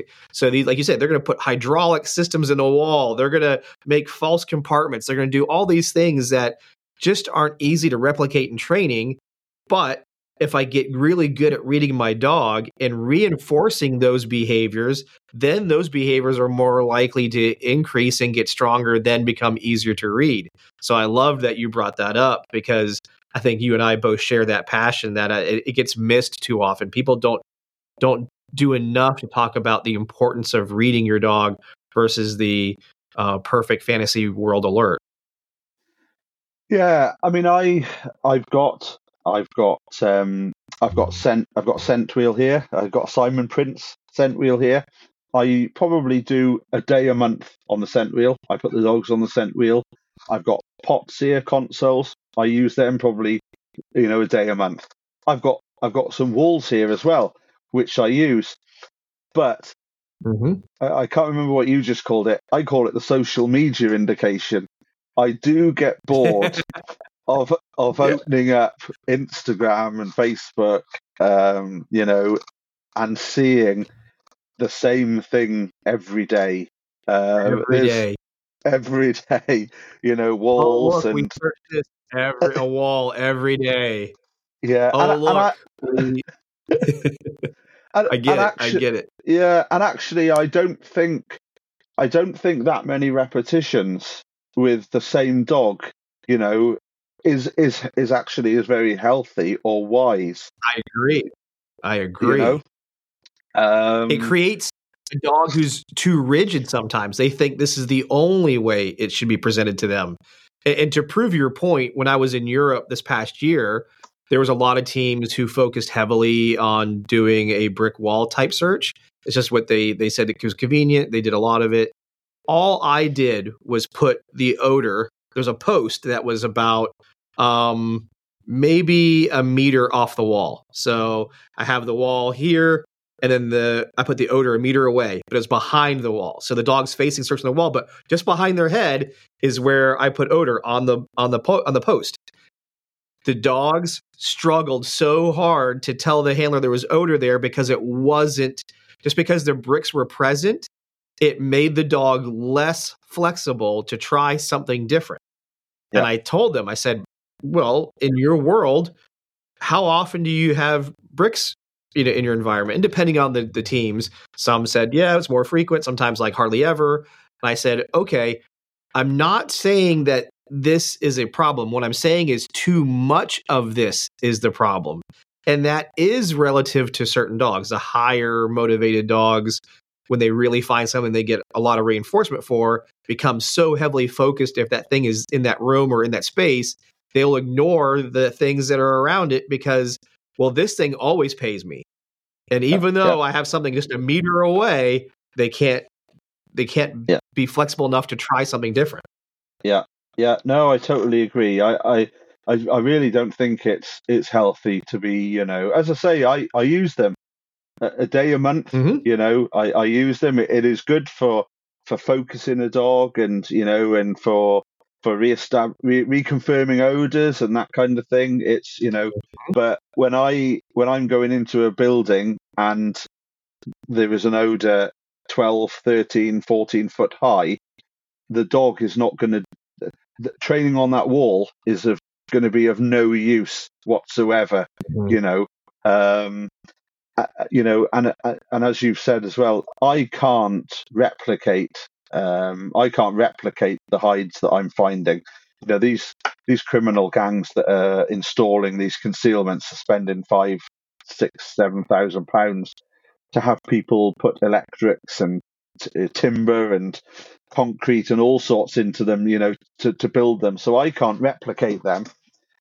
Yeah. I have to I have to do what do what I can, you know, in the in the areas that I that, that I have for training. And one of the good things is is uh, that my latest dogs. Um, so I've got a, a, Springer called Griff. He's only been operational for not even well, uh, not even a year, and he's had he's had about eighty fines eight in in less wow. than a year. Uh, he's a machine. He, he's an absolute machine. But all of his training, I was really lucky. It was done on live fines on operations. So when when one of my other dogs had had a confirmed find, finding a concealment, I would say to everybody, training standards and the police, don't touch it, leave it where it is.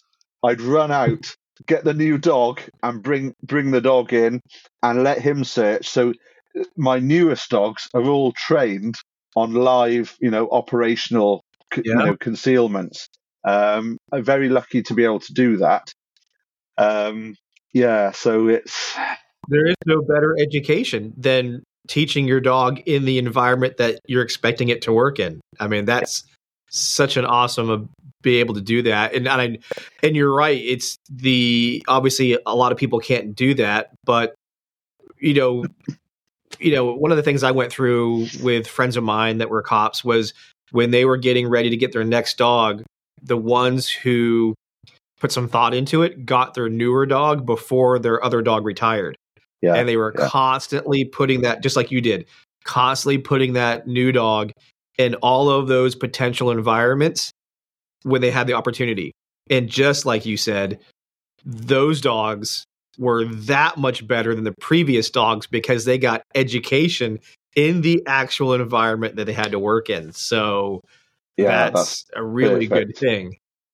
Yeah. yeah that- so the other question I had on that particularly was, what do you see? What is a what are the good qualities that you're looking for in a tobacco dog? What are the things that you find really uh, are important to have in that type of detection? So I uh, so I've got uh, I've got three operational tobacco dogs at the moment. Um, I've got uh, I've got a, a, liver cocker, I've got a, a liver and white Springer, and I've got a fox red Labrador. Now the fox red Labradors are not my, my they're not my type of dog to be honest. Um, the only mm-hmm. reason that I've got this fox red Labrador is uh, he was uh, a, wanted a family wanted to rehome him, and I went out, tested him, assessed him, and actually he's a very good detection dog. He's had he's been operational for a number of years. He's had you know a good few hundred uh, live finds. and but what I'm he's he actually I have to when I all my jobs are different and so so I'm I'm searching a lot of shops, you know, a lot of lot of retail shops, uh, a lot of apartments, flats, houses, storage facilities. So I actually have to to think which dog I'm going to use. Now the Springer and the Cocker are a lot more agile than than the Labrador. Um, he has he has he has issues with stairs with if he can if he can if he can see through anything he has issues. Um, and he also he's he's from he's got really good um, bloodlines. He's from from good working stock uh, labrador lines. Um, but actually he's not that agile so you know i take him in some places and if there's a cardboard box he won't jump over it i've got to move the box so Mm. what, what i'm looking for I you know I need dogs that uh, some days are not going to have fines. You know we, we we do have not very often. We pretty much have. I mean, yesterday I was working yesterday and we had four. We we found we had four fines. Um, so Wow. we have had, we we have had eight or nine fines in a day. Um, but I need a dog, like most people. I need a dog that's going to cope with not having fines. Um, agility, I do need an agile dog, and a, uh, the Labrador's sometimes a little bit too big for going under stairs, going into basements, into tight spaces. So, yeah, so Springers and Cockers are are, and yeah, they're they're they're my you know they're my normal um, normal route for you know for tobacco dogs. And I, I've also got a tiny, tiny. So I have also uh, I carry on the van uh, another uh, little, really, she's a tiny cocker spaniel, um, Maggie, and she's a dedicated cash dog, banknotes. So Ah, she's t- she's tiny. Um, the reason that I trained her for cash is I can actually take her up into the roof space of a house uh, without fear of her coming through the ceiling. Um, and like you know, I couldn't I couldn't get a Labrador up there, and even the some of my cockers and springers are, are pretty big dogs, but she's a tiny dog. So yeah, so when I get dogs in, I sort of have a think, you know, what's what role you know would this dog be be suited to, and yeah, there's a lot lot of thought goes into what job they're going to do. Oh, for sure. And you brought up something that uh, is a great question to ask you. Because of the real world environment not having fines, how important is it in training, do you feel, to make sure that we also have searches that are blank? Well, yeah, that's so. I've, I mean, some days I will have a training day, uh, so a whole day. So I'll I'll take the dogs out. Sometimes I'll have help. Sometimes it'll just be me. It's not ideal, but you know, uh, training detection dogs. It's it's always handy if you've got two or three people, isn't it? You know, or or or an Yeah. extra pair of hands. Um, but if I go out, a normal training day for me would be would sort of start at nine thirty in the morning and, and finish at three or four. And some days the dogs will have no fines. You know, we we will do. It's so important. I've been on training days very recently with with other trainers, and they've given dogs find after find after find. You know, two after two or three minutes of searching, dog gets the find, and then you know next dog out, three or four minutes searching, and the dogs are getting four, five, six hits on a training day. Mm-hmm. I mean, that's, and then when I say, well, actually, you know, I take my dogs out and some days we won't have any fines, they're like, really? And I'm like, well, it's training. You know, the dogs, and, and inevitably, you know what dog trainers are like. We use the same places, you know, same places Oh, for yeah. training. As soon as you get the dog out, the dog knows, oh, it's a training day, you know. Um, so it's it's really important to have to have blank days, especially if they're places that you use for training all the time. Take the dog there.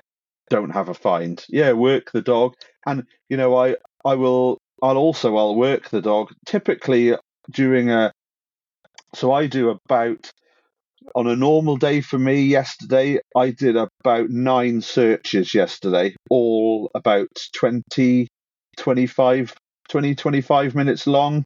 Uh, and I did nine of those. And wow. um, so, yeah, so the dogs have got a. So, in train, again, in training, you can replicate, you know, a 25 minute session without a find or mm-hmm. a 10 minute with a find. So, yeah, having blank blank you know having no fines is is um, you've got to get that make that part of your training regime for sure and, and i think we both would agree on this a lot of times the reason why people put fines out it's because it makes them feel good the dog doesn't necessarily need the fine the human is the one that wants it because it bolsters our confidence in the dog because we saw the dog find the thing but to the point that you made, what it turns into is three, four, five, six hits. And in certain detection dog disciplines, that is so uncommon. Yeah, and yeah. If the if in training we've created that expectation, then later when the dog is working, they're going either two things are going to happen. They're going to realize this other area that's not my training area doesn't get me anything, so not put much work into it. Or the other aspect is the dog expects they should constantly find something. So when they can't find something, they're bound to pick something because they want to get reinforcement. They should have had it by now. It's been three minutes. What am I? I gotta have a find. So I'll pick this stinky thing over here and and show you some change there. And then the handlers, of course, react uh, in kind. And then now we got false problems because we're not preparing, like you said, getting the dogs used to doing blanks. And I'm just like everybody else. Years ago, I didn't do that very often. Now I make sure I introduce blanks in the lineup stage. So when I'm doing the ORTs, the wheels, the whatevers, I incorporate blanks at those stages so that way they understand zero is a possibility. And if they do it right, we get a level of reinforcement and that changes, depends on what we're doing. But it's like you said, it's so critical to make sure that we teach what zero is and zero can be reinforcing. You know, searching is reinforcing it's yeah. fun and you get something out of it and it's you know yeah. Yeah. It's good stuff and, which leads and, me to go ahead. Sorry I, all i was going to say was the other thing which i which i do now and which is something that i never used to do is you know i'll i'll i'll maybe i'll maybe search do a, a training search for for 30 minutes take the dog out of the environment and then i'll go and throw a throw a ball you know um, you speak to some. I, I still I tell some handlers. I was telling some handlers this only a couple of weeks back. I said on this after this training, we, we, I think it was about an 18 minute search. I said, yeah, that's good. And the handler was like, we haven't found anything. And I was like, no, it's a it's a blank. There's nothing here. Oh, my dog's going to be a bit pissed off. And I'm like, it's okay. We'll go outside and throw the ball. And he was like, what? But he hasn't found anything. And I'm like, no, but he's searched for for 18 minutes. He's done a, a really good. And is it okay to throw the ball? And I'm like, of course it is.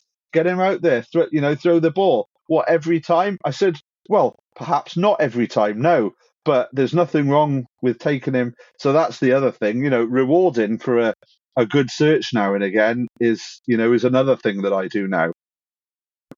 Oh, for sure. And and like I tell people the version I say is the dog, I want to reward the dog for being correct. So if the dog finds something and it's correct, we reward that. If the dog searches something and there's nothing there and they correctly showed me nothing, I need to reinforce that. I want the dog to understand they are this is reinforcing in either. But if I'm only reinforcing for odor only, I risk the increased potential for the dog to want to find something even when nothing is there and then yeah. depending on certain dogs they'll randomly pick whatever something smells to them and goes i'll try this because this is the only way i can get reinforcement. Well then i'll just choose something. That's yeah. not every dog but there's a lot of dogs that do that. We've all seen it if you've done detection long enough. Yeah. and just like you said i want to reinforce the right thing and the right behavior they searched. Why not take them out and, we go play and yeah. like you said, do I do it every time? Of course, I don't do it every time, but I do it more, way more often than I used to. Yeah. Um, yeah. And I and I actually stole something from the Austrians. I, I watched them do something really cool this past year, and they'll they have like a position they they call it middle, so the dog will come between their legs, and they use that as a starting position sometimes. But they also use it as a dog is searching, and they've been searching for let's say ten minutes. They'll say middle. The dog comes to their middle. They give a little, maybe a piece of food or treat or pet the dog or just do something. Let the dog kind of recalibrate. But like they said, hey, that dog you see how he climbed the sofa and got up the wall and went really high and sniffed that thing all by itself and came down? I want to call him back to me so I can give him something. Yeah. And like they said, you have to be careful. You don't do it frequently because then, yes, you may have dogs that will try to go to the middle and offer that to get something. He goes, just like in anything in training, you find the right balance, balance to it. But what he, what I saw that I liked was it was a way to reinforce something they liked in the searching. It was also a way for them to stop the search safely. If the dog's doing something, middle, dog comes right back to middle. Wait a second. And the last part I thought was really cool is in this one case, a dog alerted to something.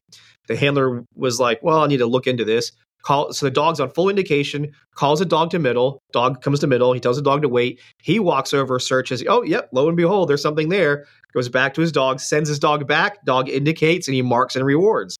And I thought that's actually a nice little tool to have in certain situations where maybe the handler was not comfortable and, and rewarding due to the operational environment or what have you.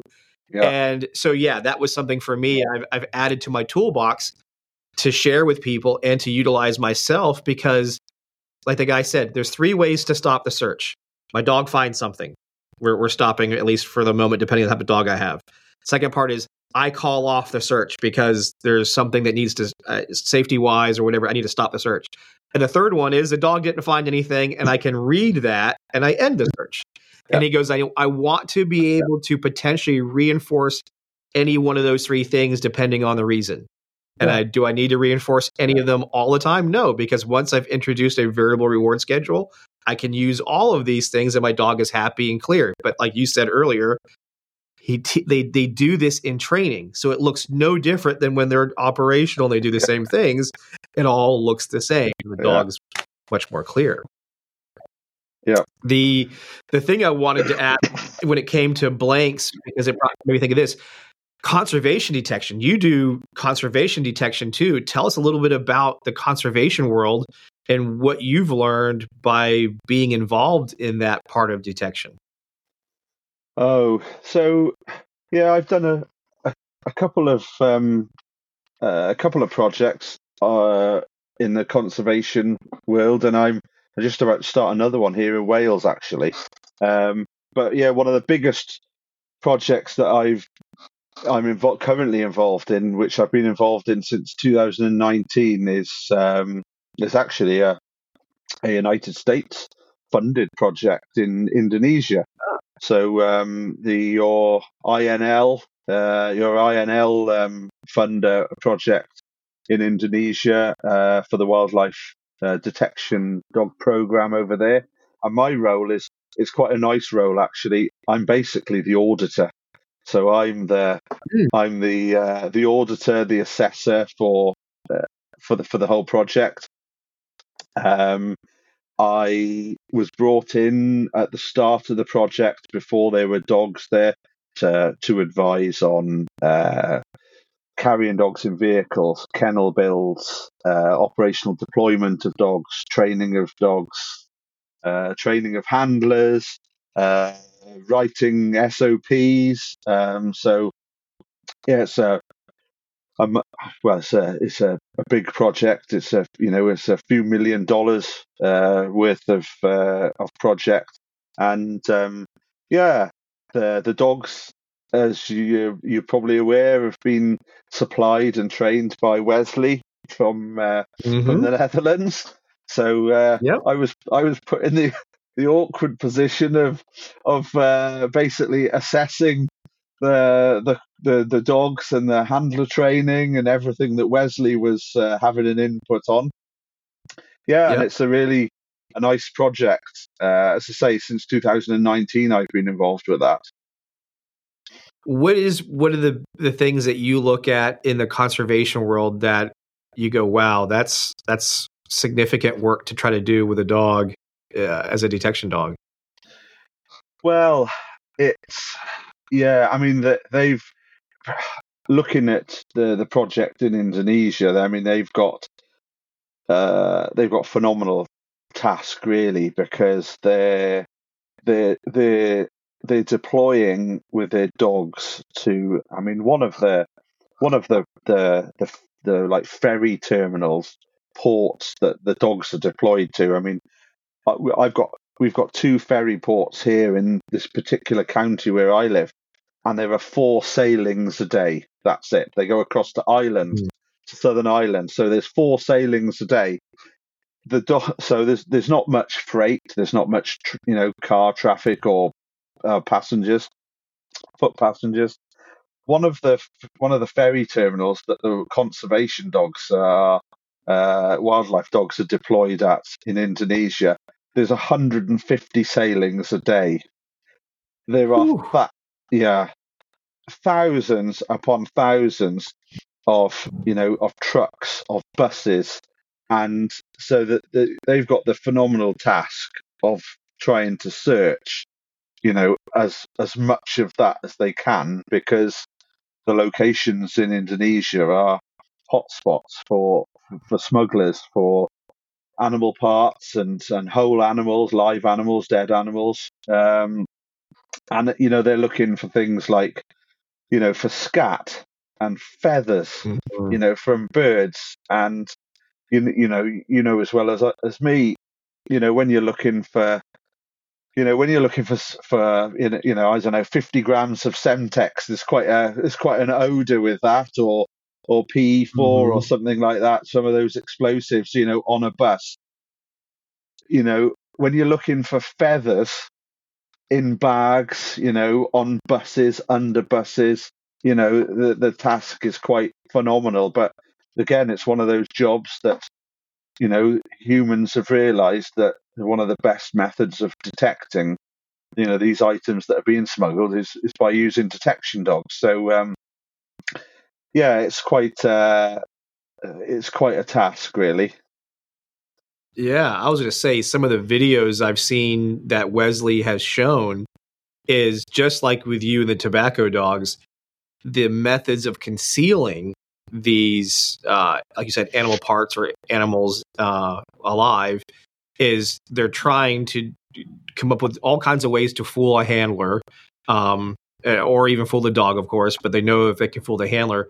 But it's it's again comes down to that ability to read the dog. Those environments do not allow for that really nice, perfect, pristine sit indication because what they're searching, there's really no place to sit. They, like you said, they could be on top of cargo. They're going underneath a vehicle or in a really tight, small vehicle trying to search, you know, what hidden compartments are in there. Just like many those, again, in the drug dog world or other worlds where your your thing you're looking for is intentionally concealed from you.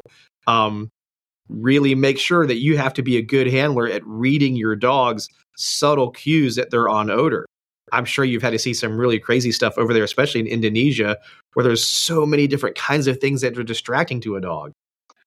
Yeah, and you know when you're looking for, uh, you know, when you're looking for uh, for birds, maybe uh, critically endangered birds that are being smuggled. So you're looking for a helmeted hornbill and someone's you know got it on a bus and they're trying to get on a ferry. And that same bus there's a guy with a box full of chickens. You know it's yeah, it, yeah. it's it's uh you know and and they're two different people. You know one of them one of them is a smuggler he's he's just got his you know his helmeted hornbill that it might be dead you know wrapped in clothing in mm-hmm. a bag or whatever. The other guy who's got a box full of chickens he's not there to as a as a as a intentionally to distract you but he's got a box full of chickens and you know i mean yeah i mean some of the things that i mean i've worked in you know in ports in the uk here. I've worked in uh, I worked, you know, uh, as a handler over in France, um, you know, for for our border agency uh, for two years. Um, Calais is one of the one of the busiest, you know, ports in Europe. Um, but Indonesia, yeah, and you know when it's it's quite a dangerous environment as well. It's uh, as you might have seen in some of the videos. You know, there's no lighting. No one's got high, vi- you know, health and Mhm. safety. They don't believe in high vis coats or or flashlights Mm. or helmets and goggles. Um, and you're trying to search buses which are still running, and you're surrounded by, you know, by police, police officers looking at the dog. You've got the handler, and you've got quarantine officers, and then you've got other people just milling around, and it's pitch black, and and then and then you come back to social media, and there's there's a dog, you know, giving a perfect indication on a brick wall. Exactly. You know, it's just they're just two totally. You know, we place a lot of, you know, we expect a lot from our detection dogs, and those dogs out in Indonesia, probably like many other dogs around the world, you know, we expect a lot of them, and um, yeah, I wonder, I do wonder sometimes whether we expect too much from them. Sure. Or maybe we aren't preparing them for what we expect them to go do, which is the other part of the thing is those are lessons I have learned for sure. Like just like you said earlier, you know, you're like, oh, okay, I can do this, so this is fine. And then all of a sudden you get in the real world and you're like, whoa, okay, wait a second, I wasn't quite ready for that way of doing it. Or uh, my dog didn't do the thing I saw it do for the past three months in training. Uh, Yeah. What's happening here? So yeah, it's it's amazing Yeah. what the real world will teach you, um, which really actually makes you more prepared on the training side. So, with that said, and it was one of the last two things I wanted to talk about. So, you'd mentioned the, the using Kong earlier as how you started some dogs, and that's obviously a well-known method. It's been used now for lots of years, but it's still a very controversial method, more so in the United States than anywhere else that I've seen. It's very commonplace in Europe and things like that. Um, what would you say though is pros and cons to if you're going to go down the route of using Kong to tra- to help get a dog started before you actually go to whatever your target odor is? What is a pro and con that you have to consider, knowing that operationally it's not uncommon for someone to have a Kong type dog toy in an environment or something maybe similarly made with a product like that. But let's just stick with the Kong for right now. What would you say is pros and cons if to tell somebody if they were considering going that route?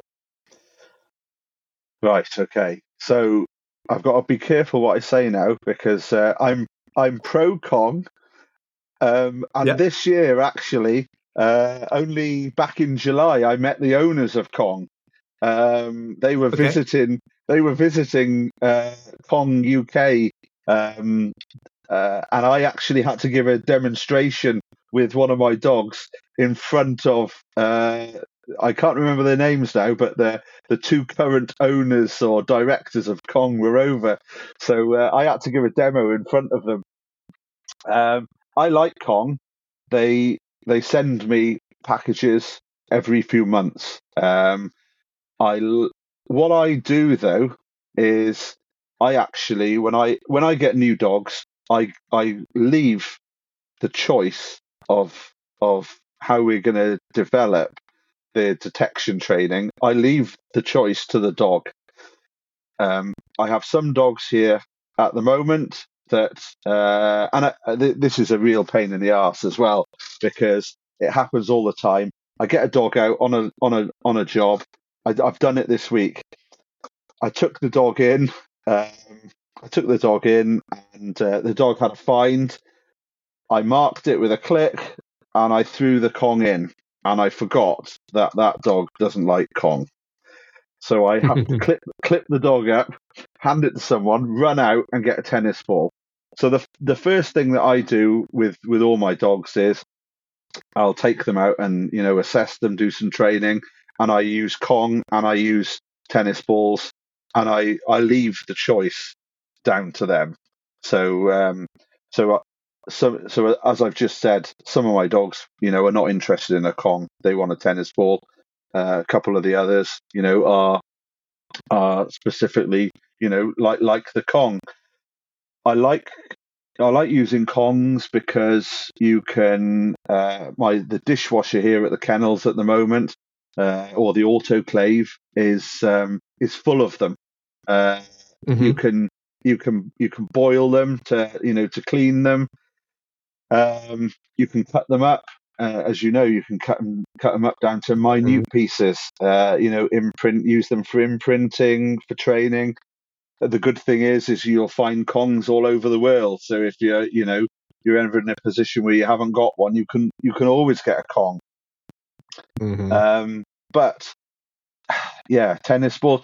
I think people forget as well that actually, you know, this this current sort of trend that we've been going through, people cutting up Kongs into tiny pieces and putting them in walls.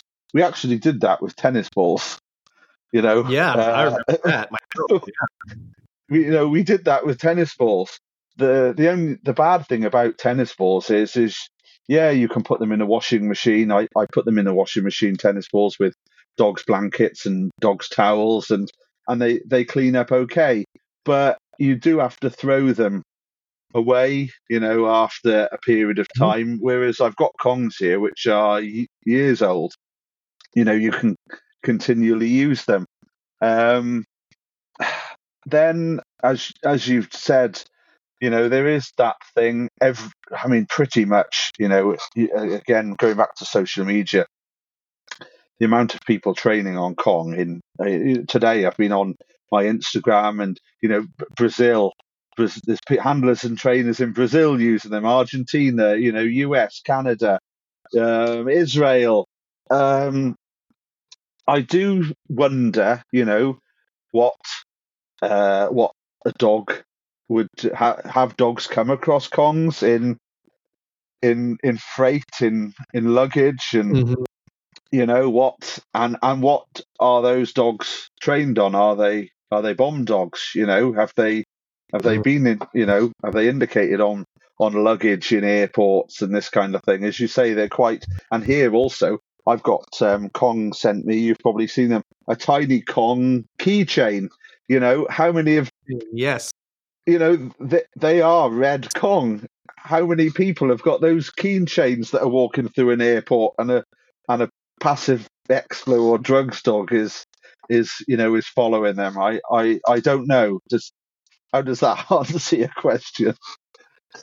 Yeah, well, no, it, it kind of does because, like I tell everybody, there's risk and reward to everything, and you have to decide: is using technique X going to give you more benefit or more risk?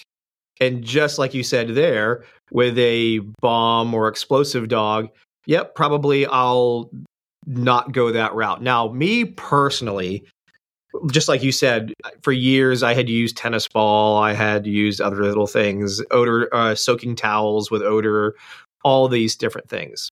And then later, probably about eight, nine years ago, maybe a little bit longer, I thought to myself, why don't I just start with the thing I want them to find and make that the most valuable thing? And then, and how can I do that? Because, of course, a toy already has intrinsic value to the dog, which is why we pick things like the Kong and tennis ball because they already want it. So I can teach them really easy with it.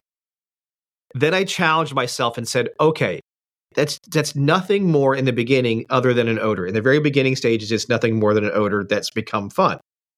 Um, how can I do this as a trainer and teach them the target thing is fun? And then that's where, through Bob Bailey, through another one that Simon mentions, how I learned to turn a dog into an addict for an odor. And that's just simply the delayed conditioning aspect. Like you smell this, and if you smell this, this happens.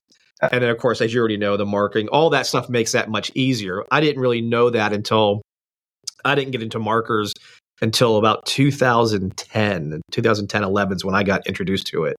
Um, and of course, now I'm working with one of the guys who's one of the most famous guys in the world for using markers just in obedience and bite work and things like that. But yeah. for me, and I and I took part of that back then in those days from seeing a video of Michael doing markers with obedience dogs. And at the exact same time, I was dating somebody from SeaWorld who watched my detection and goes, "Why aren't you using a marker?" And I'm like, "What is this crap you're talking about?" and then as soon as she explained, I'm like, "Oh, that's the stuff I was watching Michael do in a video." And then she had shown me, of course, obviously with many, many, many other animals in the animal world, you can't you, you can't just throw a toy at them or a food at them. You have to use a signal because they're too far away or they're in water or whatever it is. So it all came together. And like I said, I always tell people in the United States, the fear especially on the professional side with using Kong, was being questioned legally. Is your dog trained to detect something that someone can possess legally? Yeah. And yeah. of course, a Kong, yes. So I tell people, I'm like, look, you can use all kinds of things. Just decide for yourself pros and cons. And just like you, I'm I'm heavily towards toy as a the reinforcing reward item for the dog. I've also learned I'm willing to use food especially certain phases of training. If I can get a dog to like repetition, let's take a mal, a high drive mal. I can get some reps, you know, two, three, four reps really quickly with food as the reinforcer, but I'm going to end my session with their toy. Yeah, you know, yeah, whatever yeah. the last rep is in that beginning stage, I'm still going to end it with a toy.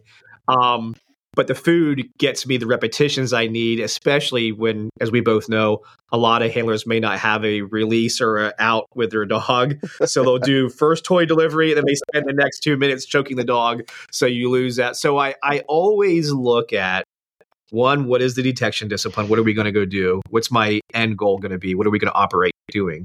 Second thing is, okay, what are the pros and cons to whatever I choose? And you said it a little while ago each detection discipline brings something different in that another one doesn't have. So you Mm-hmm. have to be willing to be agile and flexible to adjust to meet that goal. And then, just like we've been talking about, when you see a trainer only do something, the same thing over and over and over again, that leads me to assume that maybe their training system isn't too flexible. And if that training system isn't flexible, I have concerns with okay, well, then there might be too much rigid sides to this that prevents either the handler or dog from being able to adapt to whatever the real world throws at them. Yeah. I'm good with just like you said when Simon comes in comes in and teaches, Simon is very rigorous about the process, the data collection, the procedures that you're doing it, but he's the first to say in this area is where I'm particular. But the minute we're out of this segment and I'm in my operational segment, I need to be really good at knowing my dog. And I'm hoping that my initial training, where I had all those stricter procedures, helped me be much better at knowing that dog operationally. Yeah. Um, but as we both know, both of us are guys that are both like, "Oh, I hate that crap," but I respect it and I know I have to do it. But man, it's it's not my natural way, and I am. I would say I'm definitely less rigid than than a Simon. I aspire. I respect him. I love that he can do that. I can do it in in shorter bursts. But I, I this is why guys like Simon exist because guys like me can't do what he does. yeah, yeah. Oh, he's a lovely guy, Simon. He's uh yeah, he's Oh. he's he's he's he's uh I he's one of what I like about Simon is he's uh when you talk to him, he's got such a calming and soothing voice Yes. and and manner, you know, he he's uh yeah, he, he knows his stuff. He's a he's a good he's a good good guy. A lot of time for Simon. Yep, yep. Oh yeah, like I said, I, I'm thankful for guys like him because there's I I'm not like that. I can't do that. I'm, it's not in me. Plus, like you said, he's very he's got a very calm demeanor, very calm personality, and I've had to learn to be calm because just like you, when we come from that military law enforcement world, we're ingrained with this a level of intensity that's not for everybody Mhm. and people like me and you can get sometimes misunderstood because of our intense in the moment levels of instruction or intense in the moment how we work our dogs or whatever. So this is why guys like you and i can gravitate really well together because this is how our backgrounds are. We're similar. Yeah, so and we and- get it. And and as I say, you know, with it, like anything, but especially with the dog world, you have all these you have all these different people. You know, if you can take just uh, one or two bits of information from all these different people. It's what makes, as as you referred to, you, you know, your toolbox. Um, if you can take a bit from Cameron Ford, a bit from Simon Prince, a bit from Wesley, you know, it's all those little bits that make up you as a as a dog trainer uh, and a handler. Absolutely. So that leads me to my last question. What bit of advice would you give somebody who's, let's just say, they're working their first detection dog and there's so much information out there? What would you recommend somebody to, just to, like, I would, like, you would say to them, hey, I'm glad you're in this world, but one of a, a very important thing to consider is what advice would you give them? What would that what, what should they consider? Well, I, I could be something actually, like training like this, but real world's like that. But what would you do? Well, I, I would actually, actually, that's a good question, and I would probably say what I uh, like. I do say to people, and that's you need to remember that not not one, not one, not every, you know, not one trainer is right, uh, you know, about everything. You know, you need to go out there and you need to yeah you need to look at social media and you need to read books and you need to to to make your own path uh, don't be dictated to you know by you know by a cult way or you know you need to make your own your your own way in this world. I mean i, I i'm really bad. I mean i was really bad when i worked for the for the ministry of defense i I was, if someone told me black was black, I would actually go and research and see actually if black was red.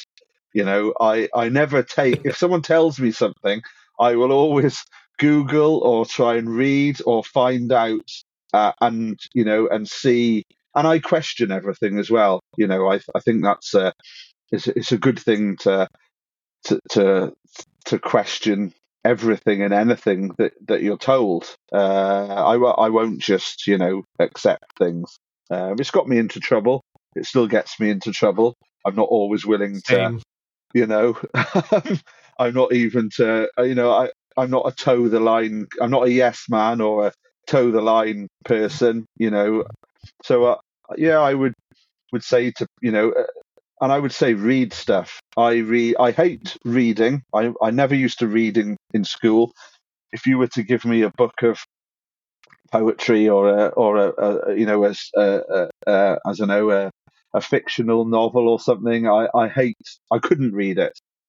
I've got books. I'm surrounded by books on dog stuff, science, you know, um, all sorts of things. So I, I, tell people, you know, read this, read that, you know, um, and go out there and, and and research and and do it do it the way that you want to do it, and don't be yeah, don't be dictated to by others.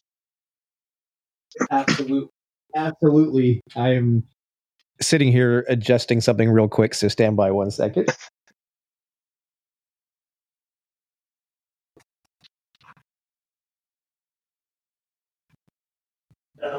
Hey, there we go. The there was a little monitor piece that died off. Oh. so the um I I totally agree. I wasn't a big time reader myself and but reading the dog related books or like you said finding the things online have been all really really awesome to have um to help me be better and I recommend to everybody too now is read, you know. Yeah. Um and watching and, videos know, and things like that are helpful, but reading is good. Yeah, and you know, this is going to sound really bad as well. I've learned so much from bad trainers and handlers, and uh, you know, I, I worked, I worked when I was working Explo Dogs. I worked with, you know, I worked with, and again, this isn't, uh, this is going to sound really, you know, sort of bad, but um, I worked with some retired cops, and they'd been in in on dog units for 20 25 years and it was either their way or or you know there there was no other way um, mm-hmm. and you know going back to clicker one of those guys i still keep in touch with him now and you know he's a good friend and i tell him you know to his face he he still thinks that a clicker is witchcraft He, uh, you know, know, he right? he he will not use a clicker. Um, so yeah, but I, I have worked with some, and I'm not not. I don't mean to make it sound as if you know I'm the best and I'm great, and but I have worked with some truly bad handlers and and instructors, and I've but I'm quite thankful because I've learned so much from those bad handlers and instructors. Absolutely. I, I've I've done the same. I've like you said, I've been a bad handler at times. I've screwed up and I make mistakes. And one of the biggest things I, I still do, of course. And one of the things I'm doing right now is I'm actually sharing, I'm doing a video series on doing some obedience with my detection dog because, of course, people always say, oh, obedience kills drive and blah, blah. And since I'm with Michael, I'm forcing myself to learn like how he does it with a dog who I've never done obedience with. And I haven't done it his way. And he has little particular things about where your hands are, how you're moving, and things like that. So I want to share with people how I'm screwing it up, my errors that I make, you know, how I can improve. But the goal is to understand that, like you said, none of us are perfect. And we can still learn from those mistakes. We can learn from, hey, I may not agree with how that person trains at all, or that's just not you know, like you said, there's older systems that are still very, you know, applicable, but you can also learn why you may not use that style because yeah. uh, or that method because here's the pros and here's the cons to it, and that and understanding those is very important. Yeah. The um, I'm I'm just um, finishing actually. I've got it in the office here. Uh, I'm just finishing a book, and it's the third time that I've read this book. Um, and every time I read it, I I actually like get something from it. Um, I'm not sure, and it's I am not sure whether you whether well you must be able to get it over with you, but it's a it's a book called The Cocker Man, um, and it's a guy called oh. Hedley Millington, and um, he's basically he's a he's a working cocker expert, a gun dog guy, you know. But as I say, I've just finished reading it for the third time, and in the final few paragraphs, there were things that I picked up on that I, you know, I haven't picked up on before. Um, so yeah, reading. I mean, there's so many books out there. You know, reading, reading books and videos, and and listening to podcasts as well. I mean, I listen to your podcasts, and there's a, a few other podcasts out there that I listen to. You can get so much from from listening to podcasts. For sure which does actually had one more question I forgot to ask you earlier. So both of us obviously are spaniel fans. We like our spaniels. What do you see as a difference between a Springer Spaniel and a working Cocker Spaniel? Maybe it's how they work, maybe it's how you train them. What is something that you see that's a pretty big difference between Spaniel, between those two variants of Spaniel breeds? That because we both know a lot of people can look at it and go, "Oh, that's a Spaniel." They don't really see the differences but what is a person like you who's a connoisseur of spaniels? What is the biggest differences that you see between those breed types? They're they're very you know they are very very similar uh, breed types. I mean, you know, obviously appearance, The uh, Springers generally bigger, um, and uh, you know normally liver and white or black and white. Um, and then the cockers obviously come in multiple colours and are, you know are a lot smaller. They are very, I mean, sp- speed and speed. They're, they're you know they're, they're they're pretty sort of similar with with speed. I mean, I've having said that, you know, I've got a, a Springer here. My retired Springer um, is is about eleven years old. Fantastic dog to work. Um, he's retired now. Um, and yeah, he, he found, you know, just so successful. And I thought he was the ultimate Springer. And I, I probably trained, oh, I would imagine, over over 45, 50 Springers. And then I took on a Springer, uh, an eight week old Springer from uh, a girl, Michelle. She's a customs officer and she'd bred customs dog handler and she'd bred some Springers and I was offered one from from the litter, so I, I took on this eight week old. And you know, I thought I'd seen everything with springers, and then this springer comes along, and he's totally different. He was he was actually a little bit slower, but a lot more methodical, uh, shorter mm. in the hmm. leg, uh, quite a, a, stocky dog, quite a nice chunky head. he, I mean, he's turned into a phenomenal dog. But again, there's me thinking. I actually phoned her um, months months into when I was training him. So he, he was probably between six and twelve months old. I phoned her and I said, um, you know, just you know, how quick are your springers, and do they do this, and do they do that, and and she was answering the questions, and actually, I met up with her then uh, earlier this this year, this year I think, and we were talking about these springers, and and she said to me, "You got me really worried when you started asking those questions," and I said, you know, uh, I hope that I, I didn't. And she goes, you were concerned that he was he was going to be, you know, crap or you know not good. And I said, yeah, I was. But you know, of all the springers that I've I've trained, this one is is just totally is just totally different. So so not even within the same breed are they, you know, are they the same? Um, so mm-hmm. yeah, springers and cockers, they're I do sometimes find the cockers. Uh, I we I call them they a bit fidgety uh, when yep. training training indications.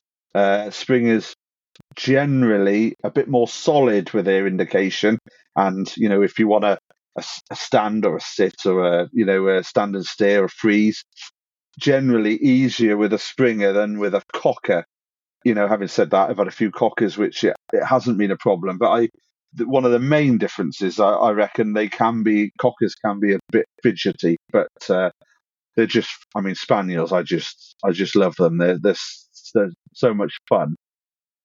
Yeah, I I agree. I this is my take on my. I haven't seen nearly as many spaniels as you have.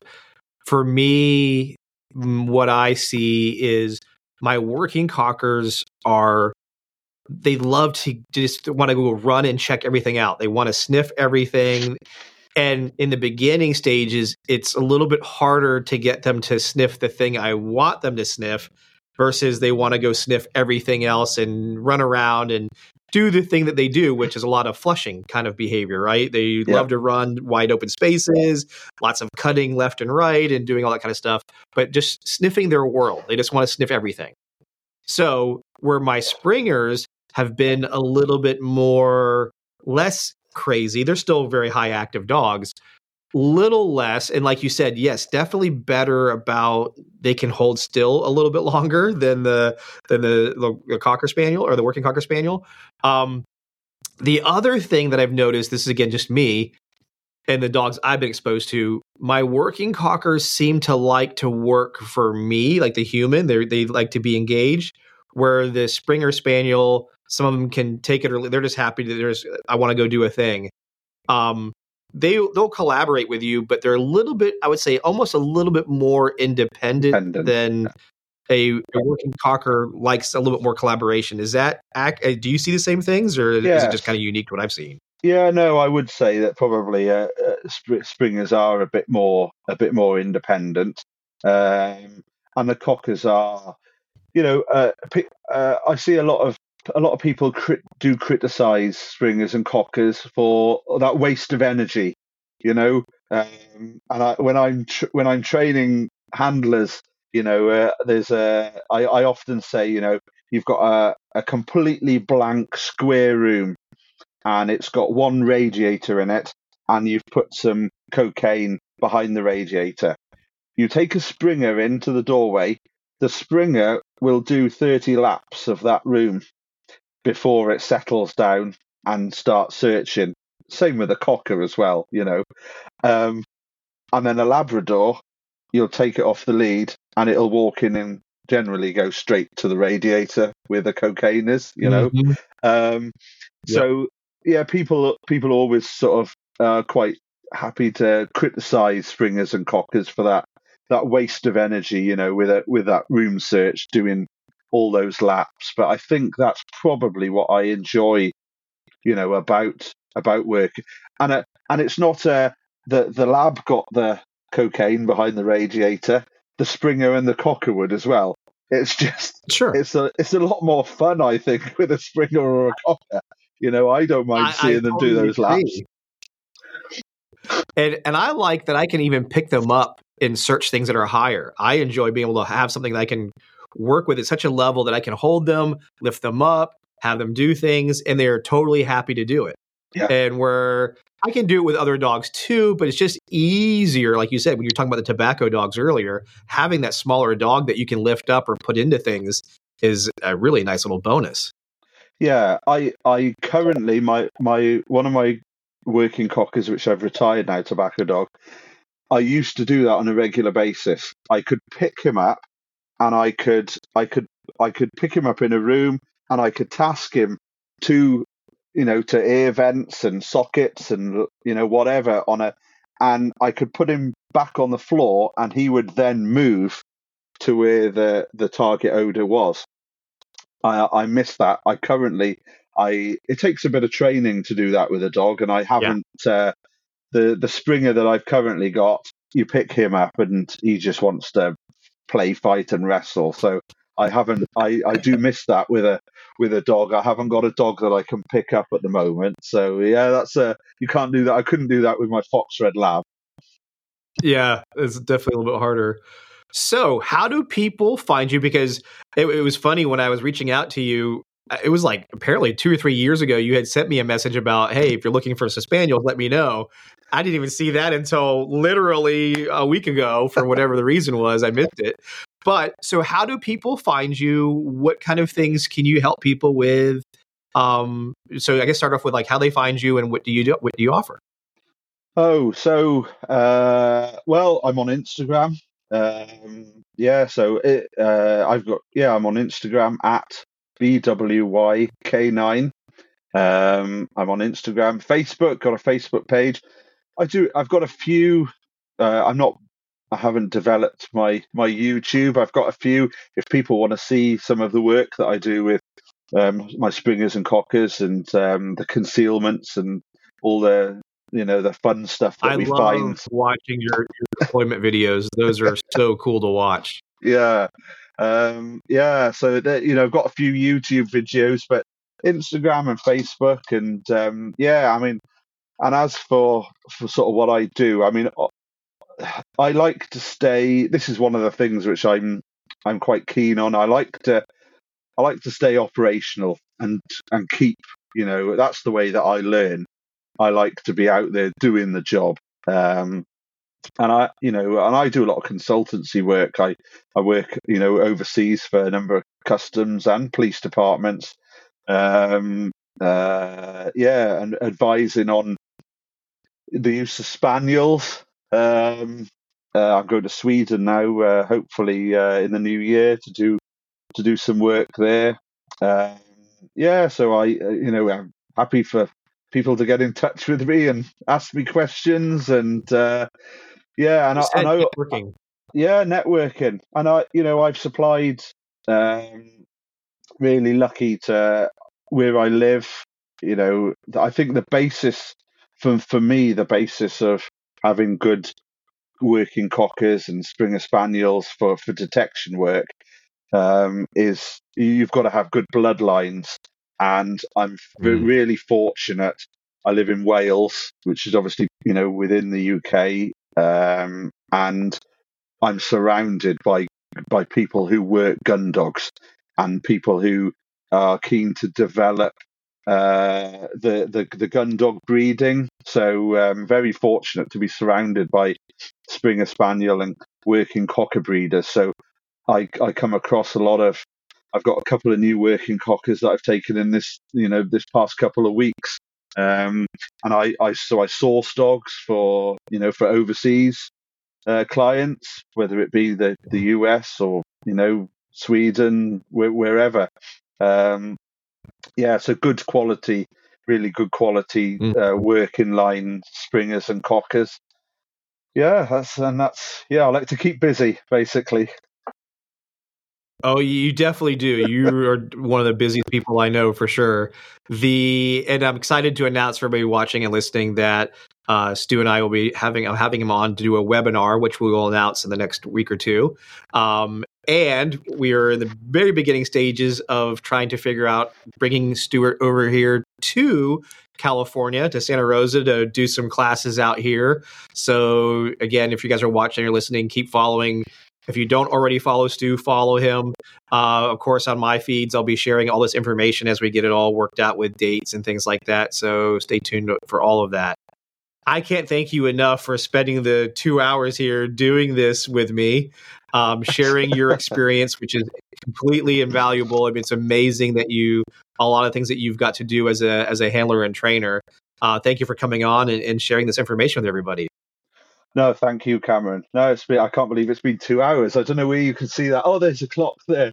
Um, yeah, no, it's flown yeah. by. It's just, it's just. I mean, I'm in my element just talking about dogs to to dog people, um, and I, uh, you know, it's this isn't this isn't work. This is a you know, it's it's a sort of a lifestyle for me. Talk, talking about dogs, it's not a job. It's uh, yeah, no. Thanks mm. for for inviting me along, and um, yeah, thank can't thank you enough. Absolutely, and I look forward to seeing you when I come over to the UK in in April. We'll be hopefully I can tag along and get to watch you do some things. Yeah, definitely. No, you're more than welcome to yeah come along on a few operations, and uh, yeah, we'll get you get you handling a cocker or two on uh, oh, on some of the jobs. Yeah, that would be awesome. I would love that. Oh my gosh, that's like a dream come true there.